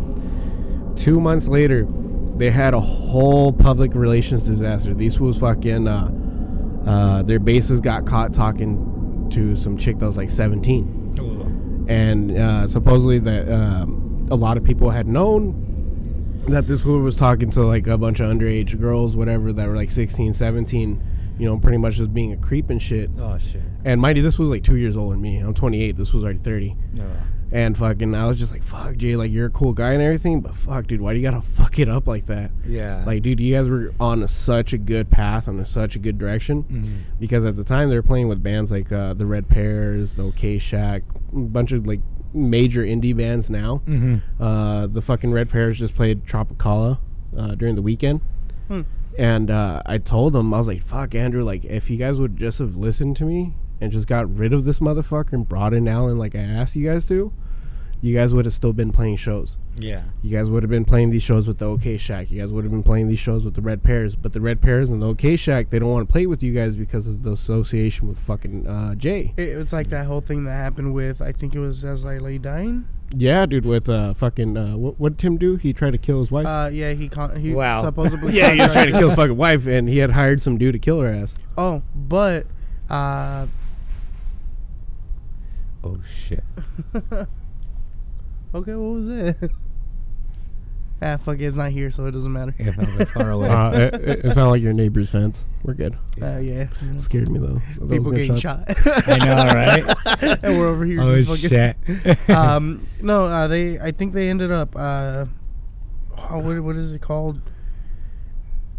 They, I guess, dropped the charges and shit Yeah, they they, because uh, they found out that uh, I think it was that they kind of fucked up the way that he said the shit. Mm-hmm. Oh, because they're that they had uh they had released the information yeah. that instead of keeping confidential like fucking idiots. So because of that, uh, a lot of the shit got jumbled and a lot of the information got jumbled. Yeah. So this one walked free. Yeah, Oh yeah. Yeah, I was like, "What the fuck?" But I mean, at the same time, that's a Well, huge they- public relations disaster towards them because uh, uh, look at their last show. Their last show, where did they play? I think it was at the Glass House. Yeah, instead of playing the Fox. Well, shit, the Glass House is still a good place, dude. It's a good place, but it's not the Fox. It's not big. Mm, So what I mean is like y- you're dropping from stadium size shows to a venue size show. And they're lucky they didn't drop down far enough to go to a fucking all ages venue that's tiny as shit, Yeah. like the Chain Reaction. Oh shit. Because I, I, I fuck, dude, I've seen major bands go from fucking stadiums Yeah. to going back to the Chain Reaction. I'm like, you guys went full circle, huh? yeah. Ah, see now, now I know what direction we're gonna go. Once this podcast goes big, we're changing the name to the stadium. no longer the man. the stadium. no, but yeah, that is true. And um, yeah, and um, uh, Suicide Silence is actually playing a chain reaction, but I don't know. I think this they still. I, I, I don't know. I See, that's I, I want to go. I want to go see them, but I wanted to go see fucking Mitch. A Mitch, oh yeah, everybody. Bro, it's been him. like nine, what, fucking seven years. a long I know, but he's still but I just them. I found out about them fucking two years ago. Oh. It- it- it- it's okay. That's that's me with Selena. I know, right? we weren't even alive when she died, and we're like, I wish Shit, we were I was. there, man. I was, motherfucker. Ah. I was Oh, alive. that's right. Wait, no, was I alive? Yeah, motherfucker, duh. Oh shit, She, she died, what, 94, 95? Something in the nineties. Yeah. that was She, she was only, she was only 23. Yeah. Jeez. So I remember watching the fucking movie. I fucking cried my eyes out. yeah. And my dad was like, "You don't even know her. Shut up." And I'm like, "I could have known her, bro. All I got is J Lo now." Yeah, she um I remember I saw the news when that happened. I was like, "What the fuck is going on?" You know? Oh no Yeah. shit, dude. When she was in the car or whatever, and I was like, "Whoa, what the fuck?" But yeah, that's pretty gnarly stuff. And, So, so you remember when uh when fucking Tupac got shot? uh, I think I was like way younger for for that one. Like I was kind of like, uh, uh, uh, yeah, I was I was, but um. Because I think that was like a year or two later after Oh really? that Tupac oh got wow! shot. I thought uh, he got shot before. no, he got shot like They make it sound like it was a long ass. Yeah, time no, no, no. ago. Th- This Right. was like '96. Uh, It's like the same shit with Biggie too. Biggie was Apparently, 90. dude fucking died at like 27. Yeah, it was a year later, '97, or Oh. not even that, a few months later, actually. really? And uh, the whole thing was is that you know back in the '90s, everyone thought that Biggie had put the hit on uh, Tupac, Yeah.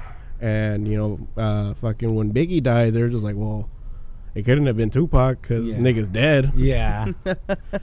So fucking, it, it, it's uh, it's crazy, you know, to, to, I mean, fucking the '90s with music and everything. yeah. And but yeah, the, back in the days, that's just, like you know the hip hop. I don't know, like uh, I listen to a lot of hip hop, and then like most of it I get stuck in like the '90s or the 2000. It's just like I don't know, it's cool as fuck. Like Yeah. nowadays, it's like I don't know who to follow. You know, it's too I don't know, it's it's too much. I, I don't. going I on. don't really like the newer shit. Like I got pissed once mumble rap came out. Yeah, that's that's that's I bogus. was like, man, I- I can do that. yeah, Fredo- Give me some yeah. fucking auto tune, I'm like, Yeah. Fredo does that on his rants. right? yeah, or when he gets drunk, he starts fucking doing karaoke and shit. yeah, Hey, Fredo and karaoke is fucking gold. We can't take that away from him. right. But uh, yeah, dude, fuck it. It's crazy because like we, we don't worry about that in uh, the hardcore scene or in the metal scene or whatever. I mean, Yeah. yeah, I mean, there's there's been things, but like that's usually like fucking black metal and like fucking Norwegian folk metal where they do the crazy shit and like. burning down churches. no, not even murdering. Not people. even that. Well, they'll, they'll fucking they'll kill like one of their band members, take a picture of it, and that's their cover art. Fuck. and then they're like, "Fuck, we need to find a new member." Yeah, we need to find a new member to dismember. dude. fucking people listen to the lyrics. They're just like, yeah, it sounds kind of uh, cruel and evil. Yeah. who would do such a thing? Well, they did that thing. yeah. It was that whole shit with um. Oh, what fucking band was it? God damn it. Uh, they did like a whole little kind of documentary kind of shit on it. Uh oh, Oh, my is it um Uh, mayhem? I think yes, mayhem. yes. Like their shit. They fucking dudes went out killing people and shit, burning down fucking churches, and in the end, uh, the fucking vocal was like, "Yeah, I did it. I'm Fuck. Damn. Fuck. So yeah, it's you- all connected. so this is why I say you should be home produced, yeah, exactly. see, see, so you don't go out murdering people. Yeah, dude, Oh yeah, fuck. w- yeah. Oh, sorry. Oh no, I was gonna say I was like, fuck, man, maybe uh. Maybe instead of looking into all these fucking rappers over here in the states talking about snitching and shit, we should go look at all the Norwegian folk. Right. What the fuck they're singing about? Because maybe they've done some crimes we don't know about. I know, right? Sacrificing shit, dude fucking seriously Yeah. Shit. But I was gonna say, um, uh, like you're saying the home producing thing, Yeah. like um, um, yeah, like um, I I done the recording before with like a studio, like you know, slightly good studio, or whatever. Mhm. And um, I don't know, no matter what, like uh, the drum still sounded like car- like cardboardy, like they it- probably quantized it too much. um, no, it was I don't know. It's just like the sound of it. Like it didn't sound like as like you know like high production and stuff like that. And then um, I remember I went to um to one of my friends, Nick Nick Wilson. He's in um Ma- uh, Mad Ross, and he also played for Sacrificial Slaughter and Chaos Dimension or I forget Chaos uh, something like that. But he's like really experienced. He's gone to tour on Europe and everything like that. So he's kind of like my advice guy. He's my friend. And um, I also grew up with Chris Garza from Suicide Silence and stuff. So what the fuck yeah, what the fuck he, dude he went to Corona High. Yeah, oh yeah oh fuck i forget they're from like corona and riverside Yeah. shit yeah, Uh, so, yeah. i was telling him i was like dude back in like fucking 2006 and 2007 yeah, like i remember watching suicide silence before they got really fucking big them fucking uh what was the other goddamn band i was talking about um suicide silence fucking despise icon oh, fucking they're badass. Yeah, Dude, I fucking love Yeah, Despise Despise Icon back in Icon's days. cool. Dude, fucking, thank you, uh, Bernie, for showing me. fucking them, Born of Osiris, fucking um, Yeah, that the Human cool. Abstract. Like, dude, fucking, I remember all those bands fucking touring together, Yeah, and like they would always. And uh, I, I forget who the fuck Suicide Silence was with at that time, but they were touring with bands from Sumerian Records, hmm and I always kind of like got caught off guard by it because I was just like, "Fuck, dude, aren't you guys like a Christian band or something?" yeah, and uh, I didn't want to be that asshole. I'm like, are you guys just saying you're Christian so you guys can be on the Christian label and get some funding, or is like, what's up, bro? Right. But um, I, I always loved their shit, dude. And I remember when Unanswered came out and they had fucking dropped that fucking Oh. song. I was like, this is the hardest Holy fucking shit I've ever heard in my shit. life. yeah, that's and, some uh, good shit. And my buddy, he's uh, my buddy Nick Laws. He's uh, one of the, like literally when we're in Pomona High, he was the only black person I knew that listened to fucking metal, that listened to hardcore music and shit. Yeah. And I remember showing him the song. I'm like, dude, you gotta listen to this shit. Check this shit out. Yeah, th- there's, there's And- slamming. dude he heard it he was we were sitting in fucking algebra and he was just like bro this is fucking hard as fuck what is this i was like this is suicide silence. i was like i'll send you the files later Like, Yeah. Dude, they playing like fucking drop F. oh my Fuck.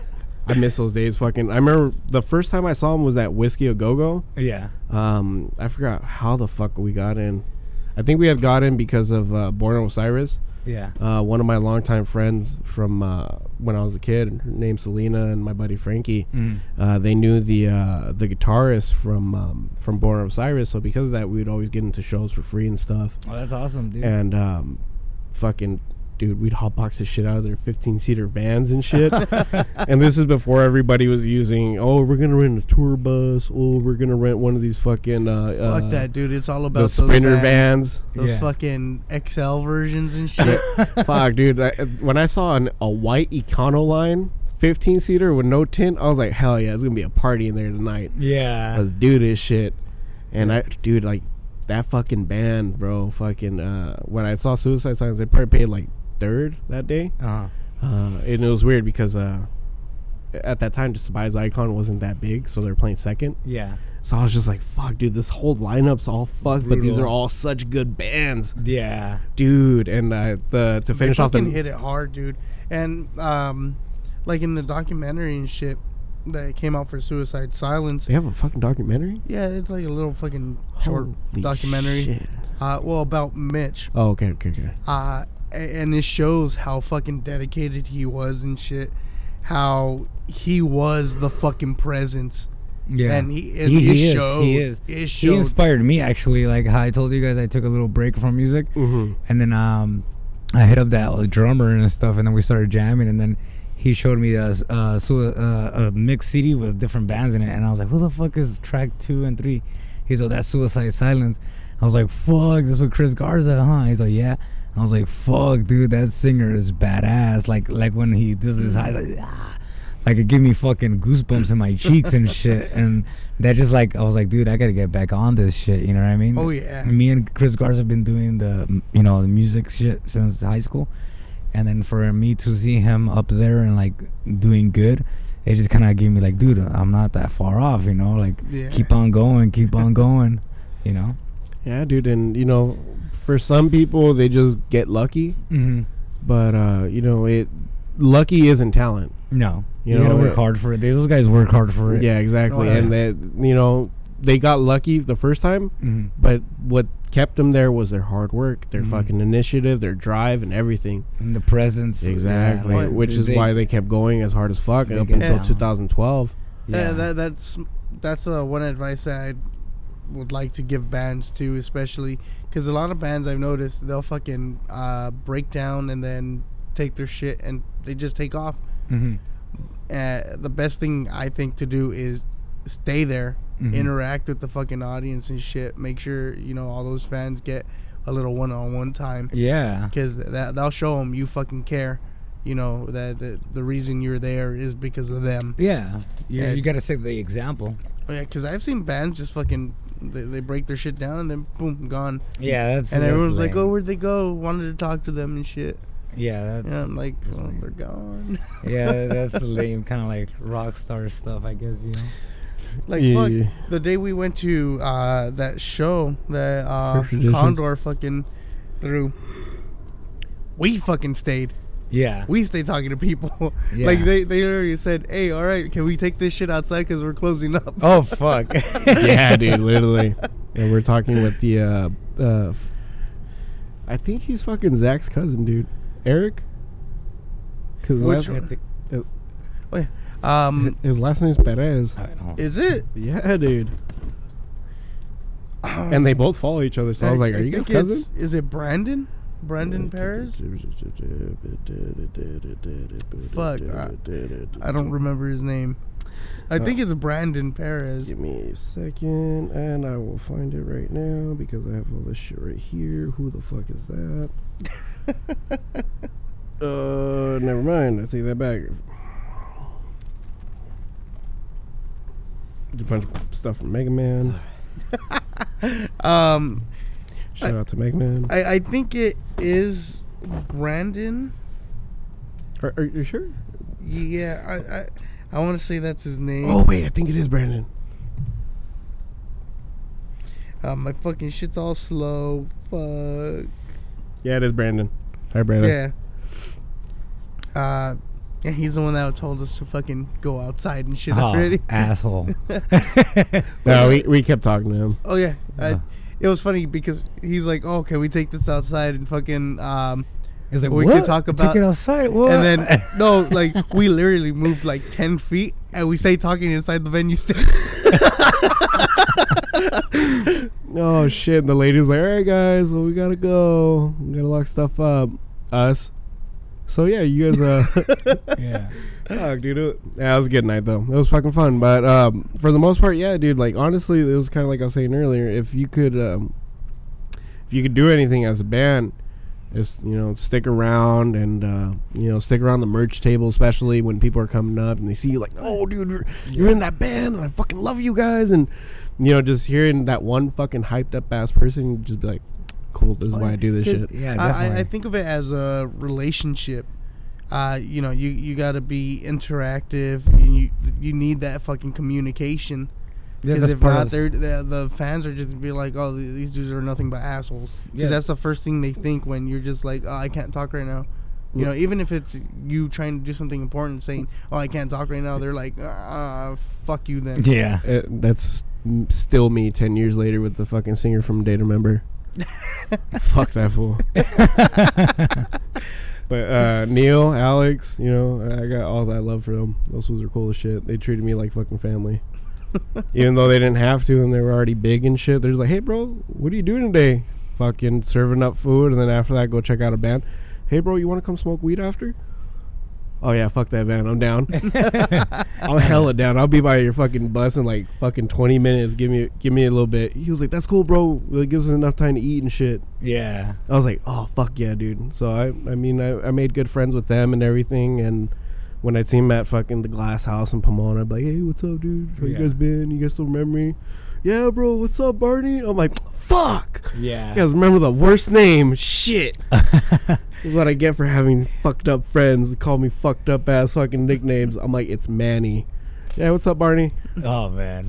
Fuck. Oh, well, uh, also too, like um, Fender has like the Fender band jams once in a while, you Mhm. know, and it's um, employees that have bands are like they play, you know, and then we played there once, and uh, Chris Garza, he's one of the, also one of those guys that comes uh, uh, often to Fender, and I think he made his own guitar there and stuff, and Oh like shit! yeah, he comes there often, and like everybody's like shocked, like oh you know him, I was like yeah, we go to high school together, like oh what, that's crazy. Yeah, we had the same teacher. We blazed. yeah, I know, right?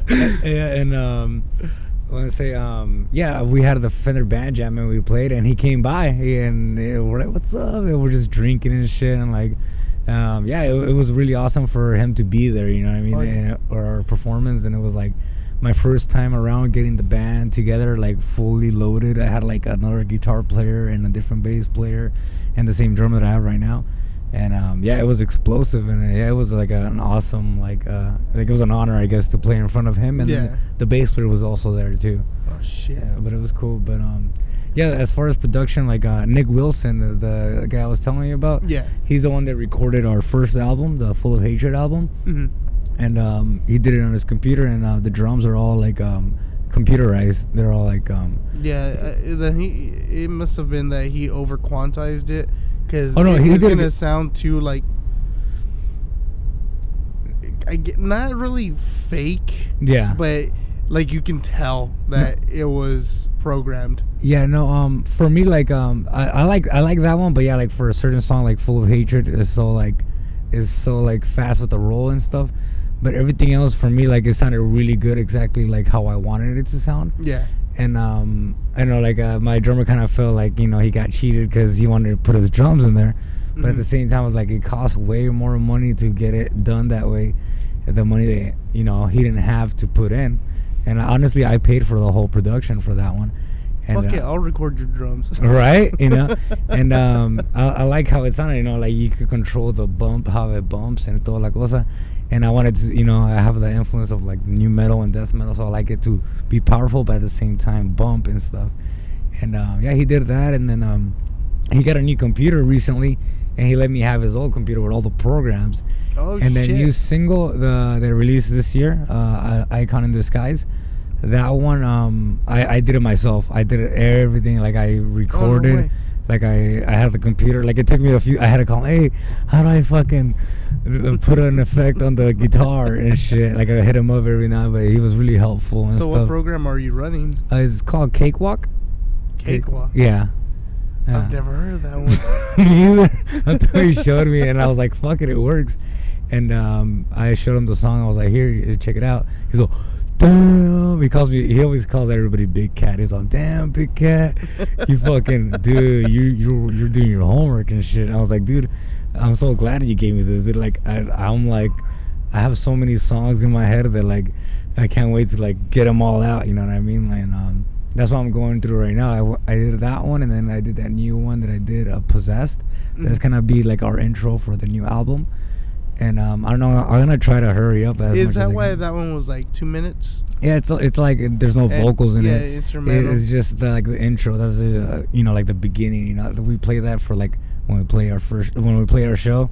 Like the first one, just kind of like get you going. You know what I mean? Get everybody going. Hey, what's up, guys? Yeah, exactly. Yeah, dude, fuck yeah. and then um yeah so we're gonna you know that's gonna be part of the new album and um i don't know hopefully i could like get better at doing the mixing and recording and everything Yeah. so i could like pump out that album next year Dude, fuck yeah, man. All DIY, all self-produced. Fuck it. yeah, That's, yeah. Dude, that I honestly, if there's one resurgence of shit that I want to see, it's the DIY movement all over again. Yeah. and it's mostly because of uh, you know I'm. It's not that I don't like venues and stuff. It's just I, I want to see bands, uh, you know, set up fucking shows at like houses or venues or you know, pretty much like e- like even the smallest venue you could fucking find. yeah As long as you know you could get it for a set price that's not too fucking much, and then hit up a few other fucking bands like, all right, guys, like either you know sell some tickets for me or you know put this much in, and you know we can set up a fucking show together. yeah And uh, you know I always think about the '80s hardcore movement yeah and uh, how they did everything, and yeah, they fucking struggled, but. You still remember a lot of those bands from the '80s. You remember Black Flag. You remember Bad Brains. You remember Yeah. all those fucking all those fucking big pinnacle fucking bands, you remember their fucking faces, their names. Like, you can't forget who the fuck Henry Rollins is. Oh, dude, Yeah. I don't think anyone can fucking forget that dude.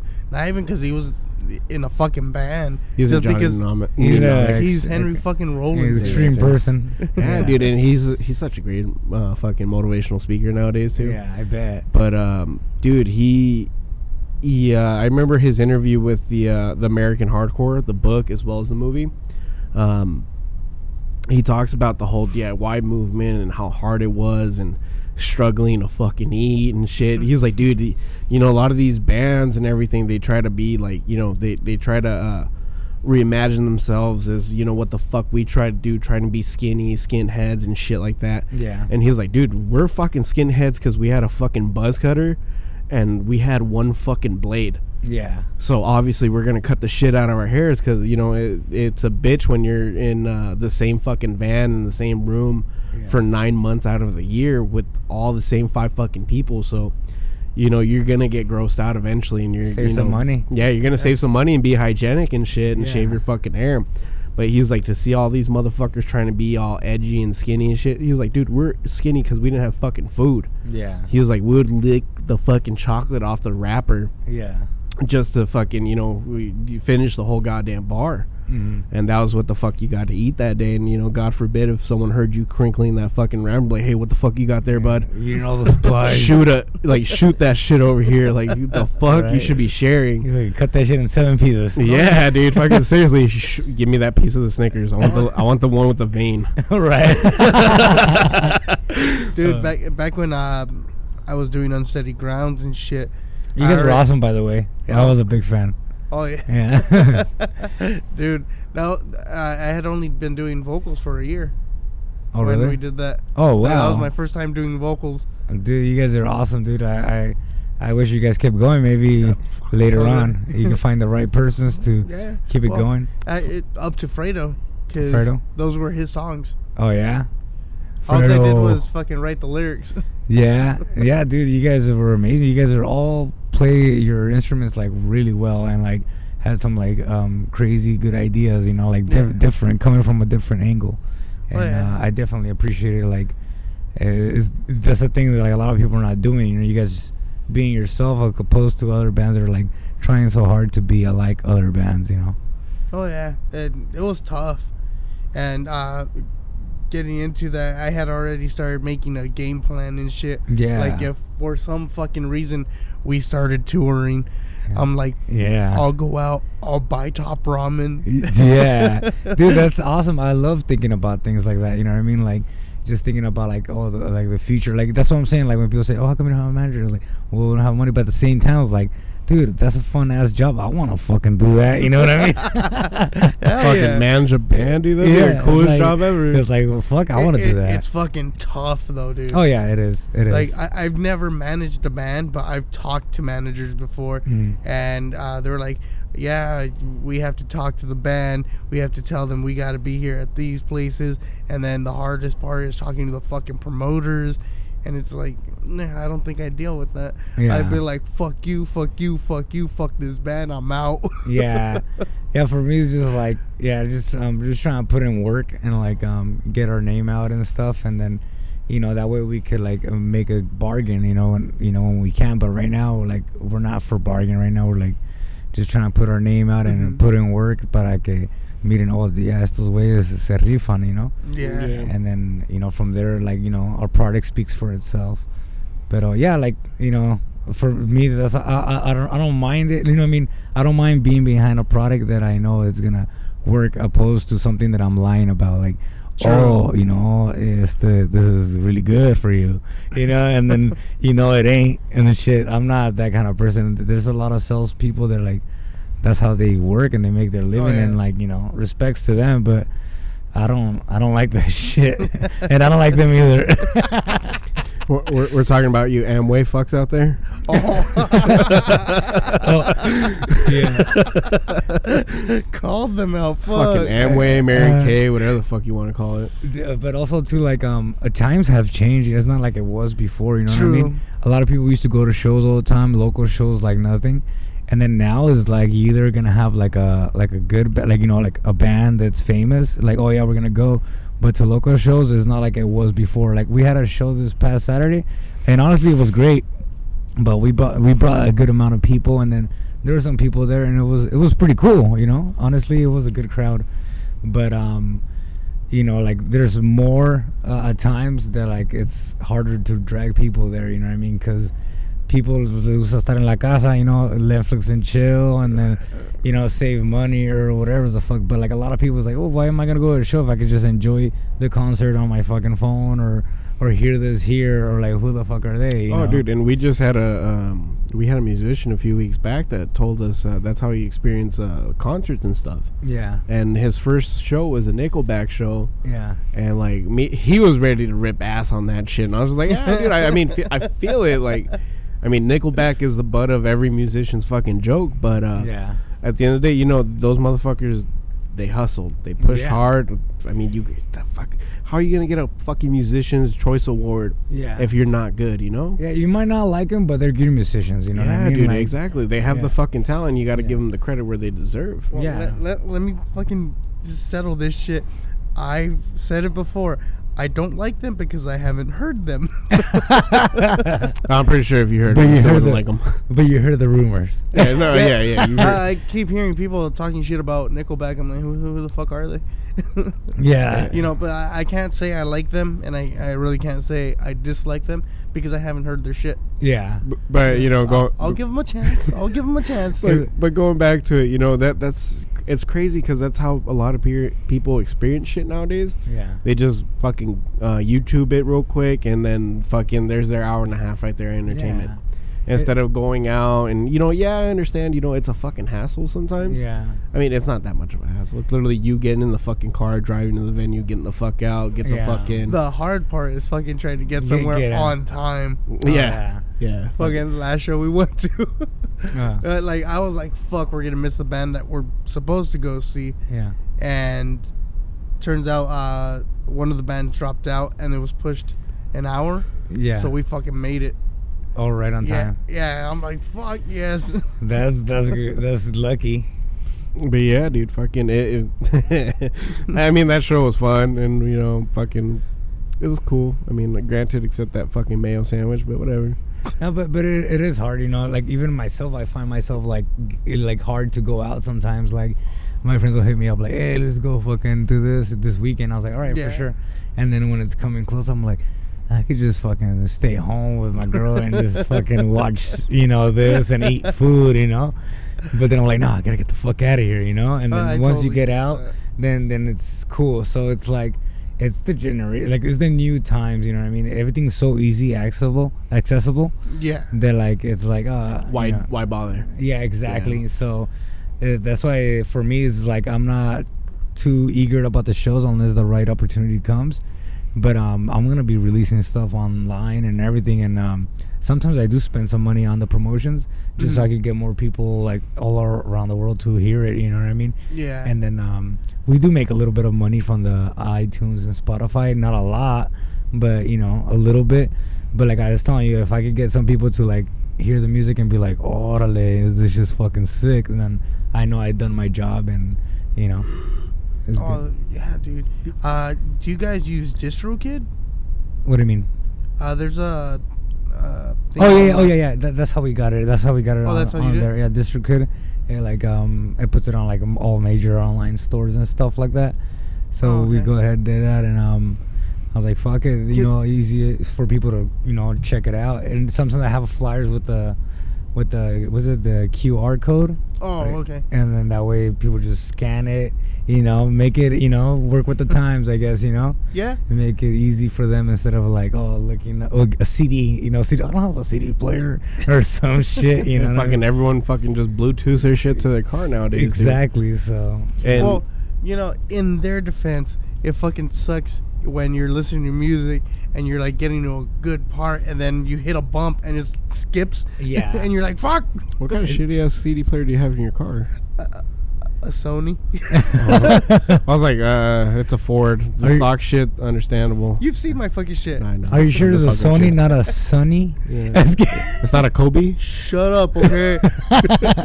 I went to a swap meet. All right, fine. Yeah. It's a s- it's a fucking uh, Sonya. uh, Wait, isn't that? hey those are good hey those are good hey Oh, That's oh Dude, shit, you know what? I, I'm gonna go back to the old school ways. I'm gonna buy myself a CD player, yeah some headphones, like those cheap ass one dollar headphones, yeah and I'm gonna listen to fucking music on that shit again. What the fuck? Hell Dude. no! Don't do that yourself. I have to. honestly i do miss i do miss like the albums like um, I, I do actually plan on like releasing like a like hard copy of the album and stuff Oh yeah. because growing up like uh, when i used to listen to bands like well i still listen to them but like when i used to buy the cds i like the booklet and like yeah. the, The reading the cover art, the lyrics, lyrics, and then uh, the information of like what happened like it made me feel closer to the band so i want to do that and maybe not like fucking you know millions of copies maybe like a hundred or something and if it hits Oh, limited and- and- edition and- stuff. and it- yeah, and if it hits, if it hits where like there's more demand for it, then I'll make more. But it's just like a personal goal. Like fuck it. Like when I'm going, to grandpa, I'll be like, hey, mijo, cuando estaba niño, este, este soy yo. I had that Estas, classic. estas eran mi pinche rolas, mijo. Corridos pesados. oh, dude, fuck yeah, bro. yeah. That's so- that's crazy to think though. You know, uh, fucking a few years ago, everyone was doing the the vinyls, yeah. uh, limited releases, and everyone started doing the limited releases for the cassette tapes. yeah. And it's crazy to think that now, as a musician, you have to do a limited release for physical copies of your music. Yeah. That's fucking Dude. nuts. Yeah. Don't Because lie, it- if you guys make cassettes or vinyls, Yeah. I definitely have the way to play it. I have I have vinyl players. I have fucking uh, tape players and This shit. one has that big ass fucking Magnavox fucking uh, Cause shit The that everybody's disc? parents had. the laser disc. The one that your everybody's uncle. the has. fucking the vinyl on top. Mijo, no tocas eso, It's like a cabrón. big old setup and shit. Right. Like, can you record on this shit? and you can. You can with the cassettes. and your tia's telling you, don't fuck with the volume. You're gonna fuck up my recording. Yeah. Don't move the needle. All I got to get right now is a fucking eight track player. A track. Oh, yeah. They'll be No. like, complete. Hell yeah. Ain't nobody need that shit. I want I want it, dude. I, I don't know why I'm into all that shit. Yeah. I'm gonna I'm gonna tag you in some videos later. Is Oh. that collectible stuff? The- I But mean, not that's- really collectible. audio it's- file I, shit? I like it. Any anything to do like, dude. Ah. I'm into the audio shit. yeah. Yeah. No, that's cool. Yeah. But yeah, dude, fucking. So, uh, you you got anything uh coming up soon in the next few weeks? Well, right now we just uh, played our show on last Saturday, and um, the you know the holidays are coming, Thanksgiving and uh, Christmas, so we're gonna take the rest of the year off, Mm-hmm. and um, we're down to book uh, gigs for next year coming up. But right now we're working, like I said, like I got all these songs that I want to release, and I'm probably gonna release like a little teaser for the newest track before the year's end, like Mm. around Christmas, and um, yeah. So right now we're just gonna focus on new music and uh, probably get merchandise ready for next year. and yeah, next year we're gonna hit it good and like try to get more shows and stuff like that. But yeah, we're taking like November, December off for like shows and stuff. Oh, for sure. And then, uh, do you guys have anything? Um, how you say? Uh, do you, do you guys have anything planned, so to speak, for um? At, well, so for next year, you guys, you know, you guys want your uh, new show. Well, you guys are gonna have shows, you know, hopefully some merch and stuff. Yeah, And you guys are focusing these next few these next few months, uh, as we call it, holidays, yeah. uh, for producing some new stuff. Yeah, exactly. It's also too we took it off too because it's harder for people to go to shows on the holidays. Everybody's like, Mm-hmm. Everybody's busy. gotta be with their family and stuff like that. And like, I'll fucking skip out. yeah, yeah, yeah, but not everybody's that down, yeah. you know. But I mean, like us too. You know, what I mean, like we, Yeah. gotta, we gotta do our stuff and like um stuff like that. And um, that's one of the reasons. Like, I wouldn't want to like play every weekend. You know what I mean? Because um, when you play every weekend, you practice to be good for that weekend for that set.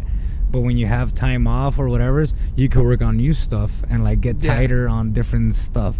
And that's why um, I, I like that. You know what I mean? Like if if I get to choose, I'll probably play a show like every every two every every month or every two months. You know what I mean? Mm. That way we can have time to like work on new stuff and get better. Yeah. Because if you're just like focusing on the next show, on the next show, and you're playing the same set, same set, same set, it's like the same stuff. You're never gonna do something else, something different. And um, oh, we also um thinking of covering like one or two songs and shit from like some of our artists that we like. You know? Oh, don't release So- that shit yet. You Yeah, yeah, It yeah, has keep- to be keep- on your fucking yeah, keep, your keep, account. yeah, Yeah. keep, keep that secret for us. Um, but uh, so, is there anywhere that we can find your guys' music? Uh, oh, find your music. Uh, Yeah, definitely. Um, you could um look us up on it, uh, Facebook, Instagram, and um, uh, we also have a Twitter account. But um, yeah, that's like a way to follow us and like see all our updates and like pictures and like you know be more in touch with us. But yeah, as far as our music goes, you can check us out on Bandcamp.com and um, iTunes, Apple Music, Spotify, and I think maybe Pandora and uh, YouTube, of course, for sure. Yeah. So we make sure we're available on the YouTube and all that stuff. So yeah, we're available and um, yeah, check it out. Holy shit, you know. Uh, H O L Y space W fuck. W R E T C H E D. There we Holy go. red shit. Holy I, I felt confident on that one, and then it just the You confidence went Hey, away. when I heard the W, I was like, he got it. He got it. Because a lot of people go like R. And I was like, no. It's like my homie's like, oh, holy ratchet. I was like, oh shit, that's what you call a hole on a Sunday at church. I was like, I was like, no. And he's like, dude, that's fucking cool, Holy Ratchets. And I was like, no, I'm a fool. It's fucking Holy Ratchet. He's like, Pinche mongolo. he, he's like, oh, I thought it was Holy Ratchets is better. Their Oh, new merch comes fuck, out, fucking says Holy Ratchet. Yeah. Just some bitch, some bitch twerking. oh man. with the fucking the tree looking fucking uh you know the the typical font for most hardcore metal bands. oh yeah, yeah, Oh, that'd be fucking tight. Oh fuck, I want that shirt now. yeah. I know, right? But, uh, Copywritten. Hopefully we get that copywritten. But um, so you, you know we can find you on Spotify, iTunes, Instagram, uh, Twitter as well. Uh, for, so for you guys, Twitter and uh, Instagram accounts are they both the similar names or are they under different ones? It's similar. I'm Okay. pretty sure you just type Holy Wretched, you'll you'll, You'll find find, it. it. Yeah. Okay, cool beans, cool beans. Yeah. And then uh, you know, typical for us, you know, if you guys want to find us, we're uh, at Manny's Baking, at Chris Podman, and then obviously we're at the Venue Pod on Instagram. And if you guys want to hear any other shows under the network and stuff, check out Double the Trouble, Fredo's Rants, um, the Graveyard Shift show, well, the Graveyard Shift, and Manny is Baking. I'm lagging. I'm sorry, guys. It's fine, it's fine, chill out. but yeah, guy, uh, thank you, boss. You know, it was a fun fucking day. You know, thank you, Guillermo, for coming. Oh, and yeah, uh, dude, I didn't know you were that fucking far. I'm like, it's Pomona. He's Yeah. in Pomona. Yeah. it- it- it's The a 71. Corona Pomona is the same thing, Right? It's just two different letters. yeah, right. No, but um, yeah. Thank you guys for having me. Uh, it was it was um it was a great experience. It was fun. I had a lot of fun, man. Thank you. No problem, Dude, no problem, man. Thank you Anytime for you, want coming. come through. Hell yeah, definitely. I will. I'll take I take you on that offer. Oh. I'll see you tomorrow then. Ah. Alrighty, guys. You guys check us out. Peace. Later. Al rato.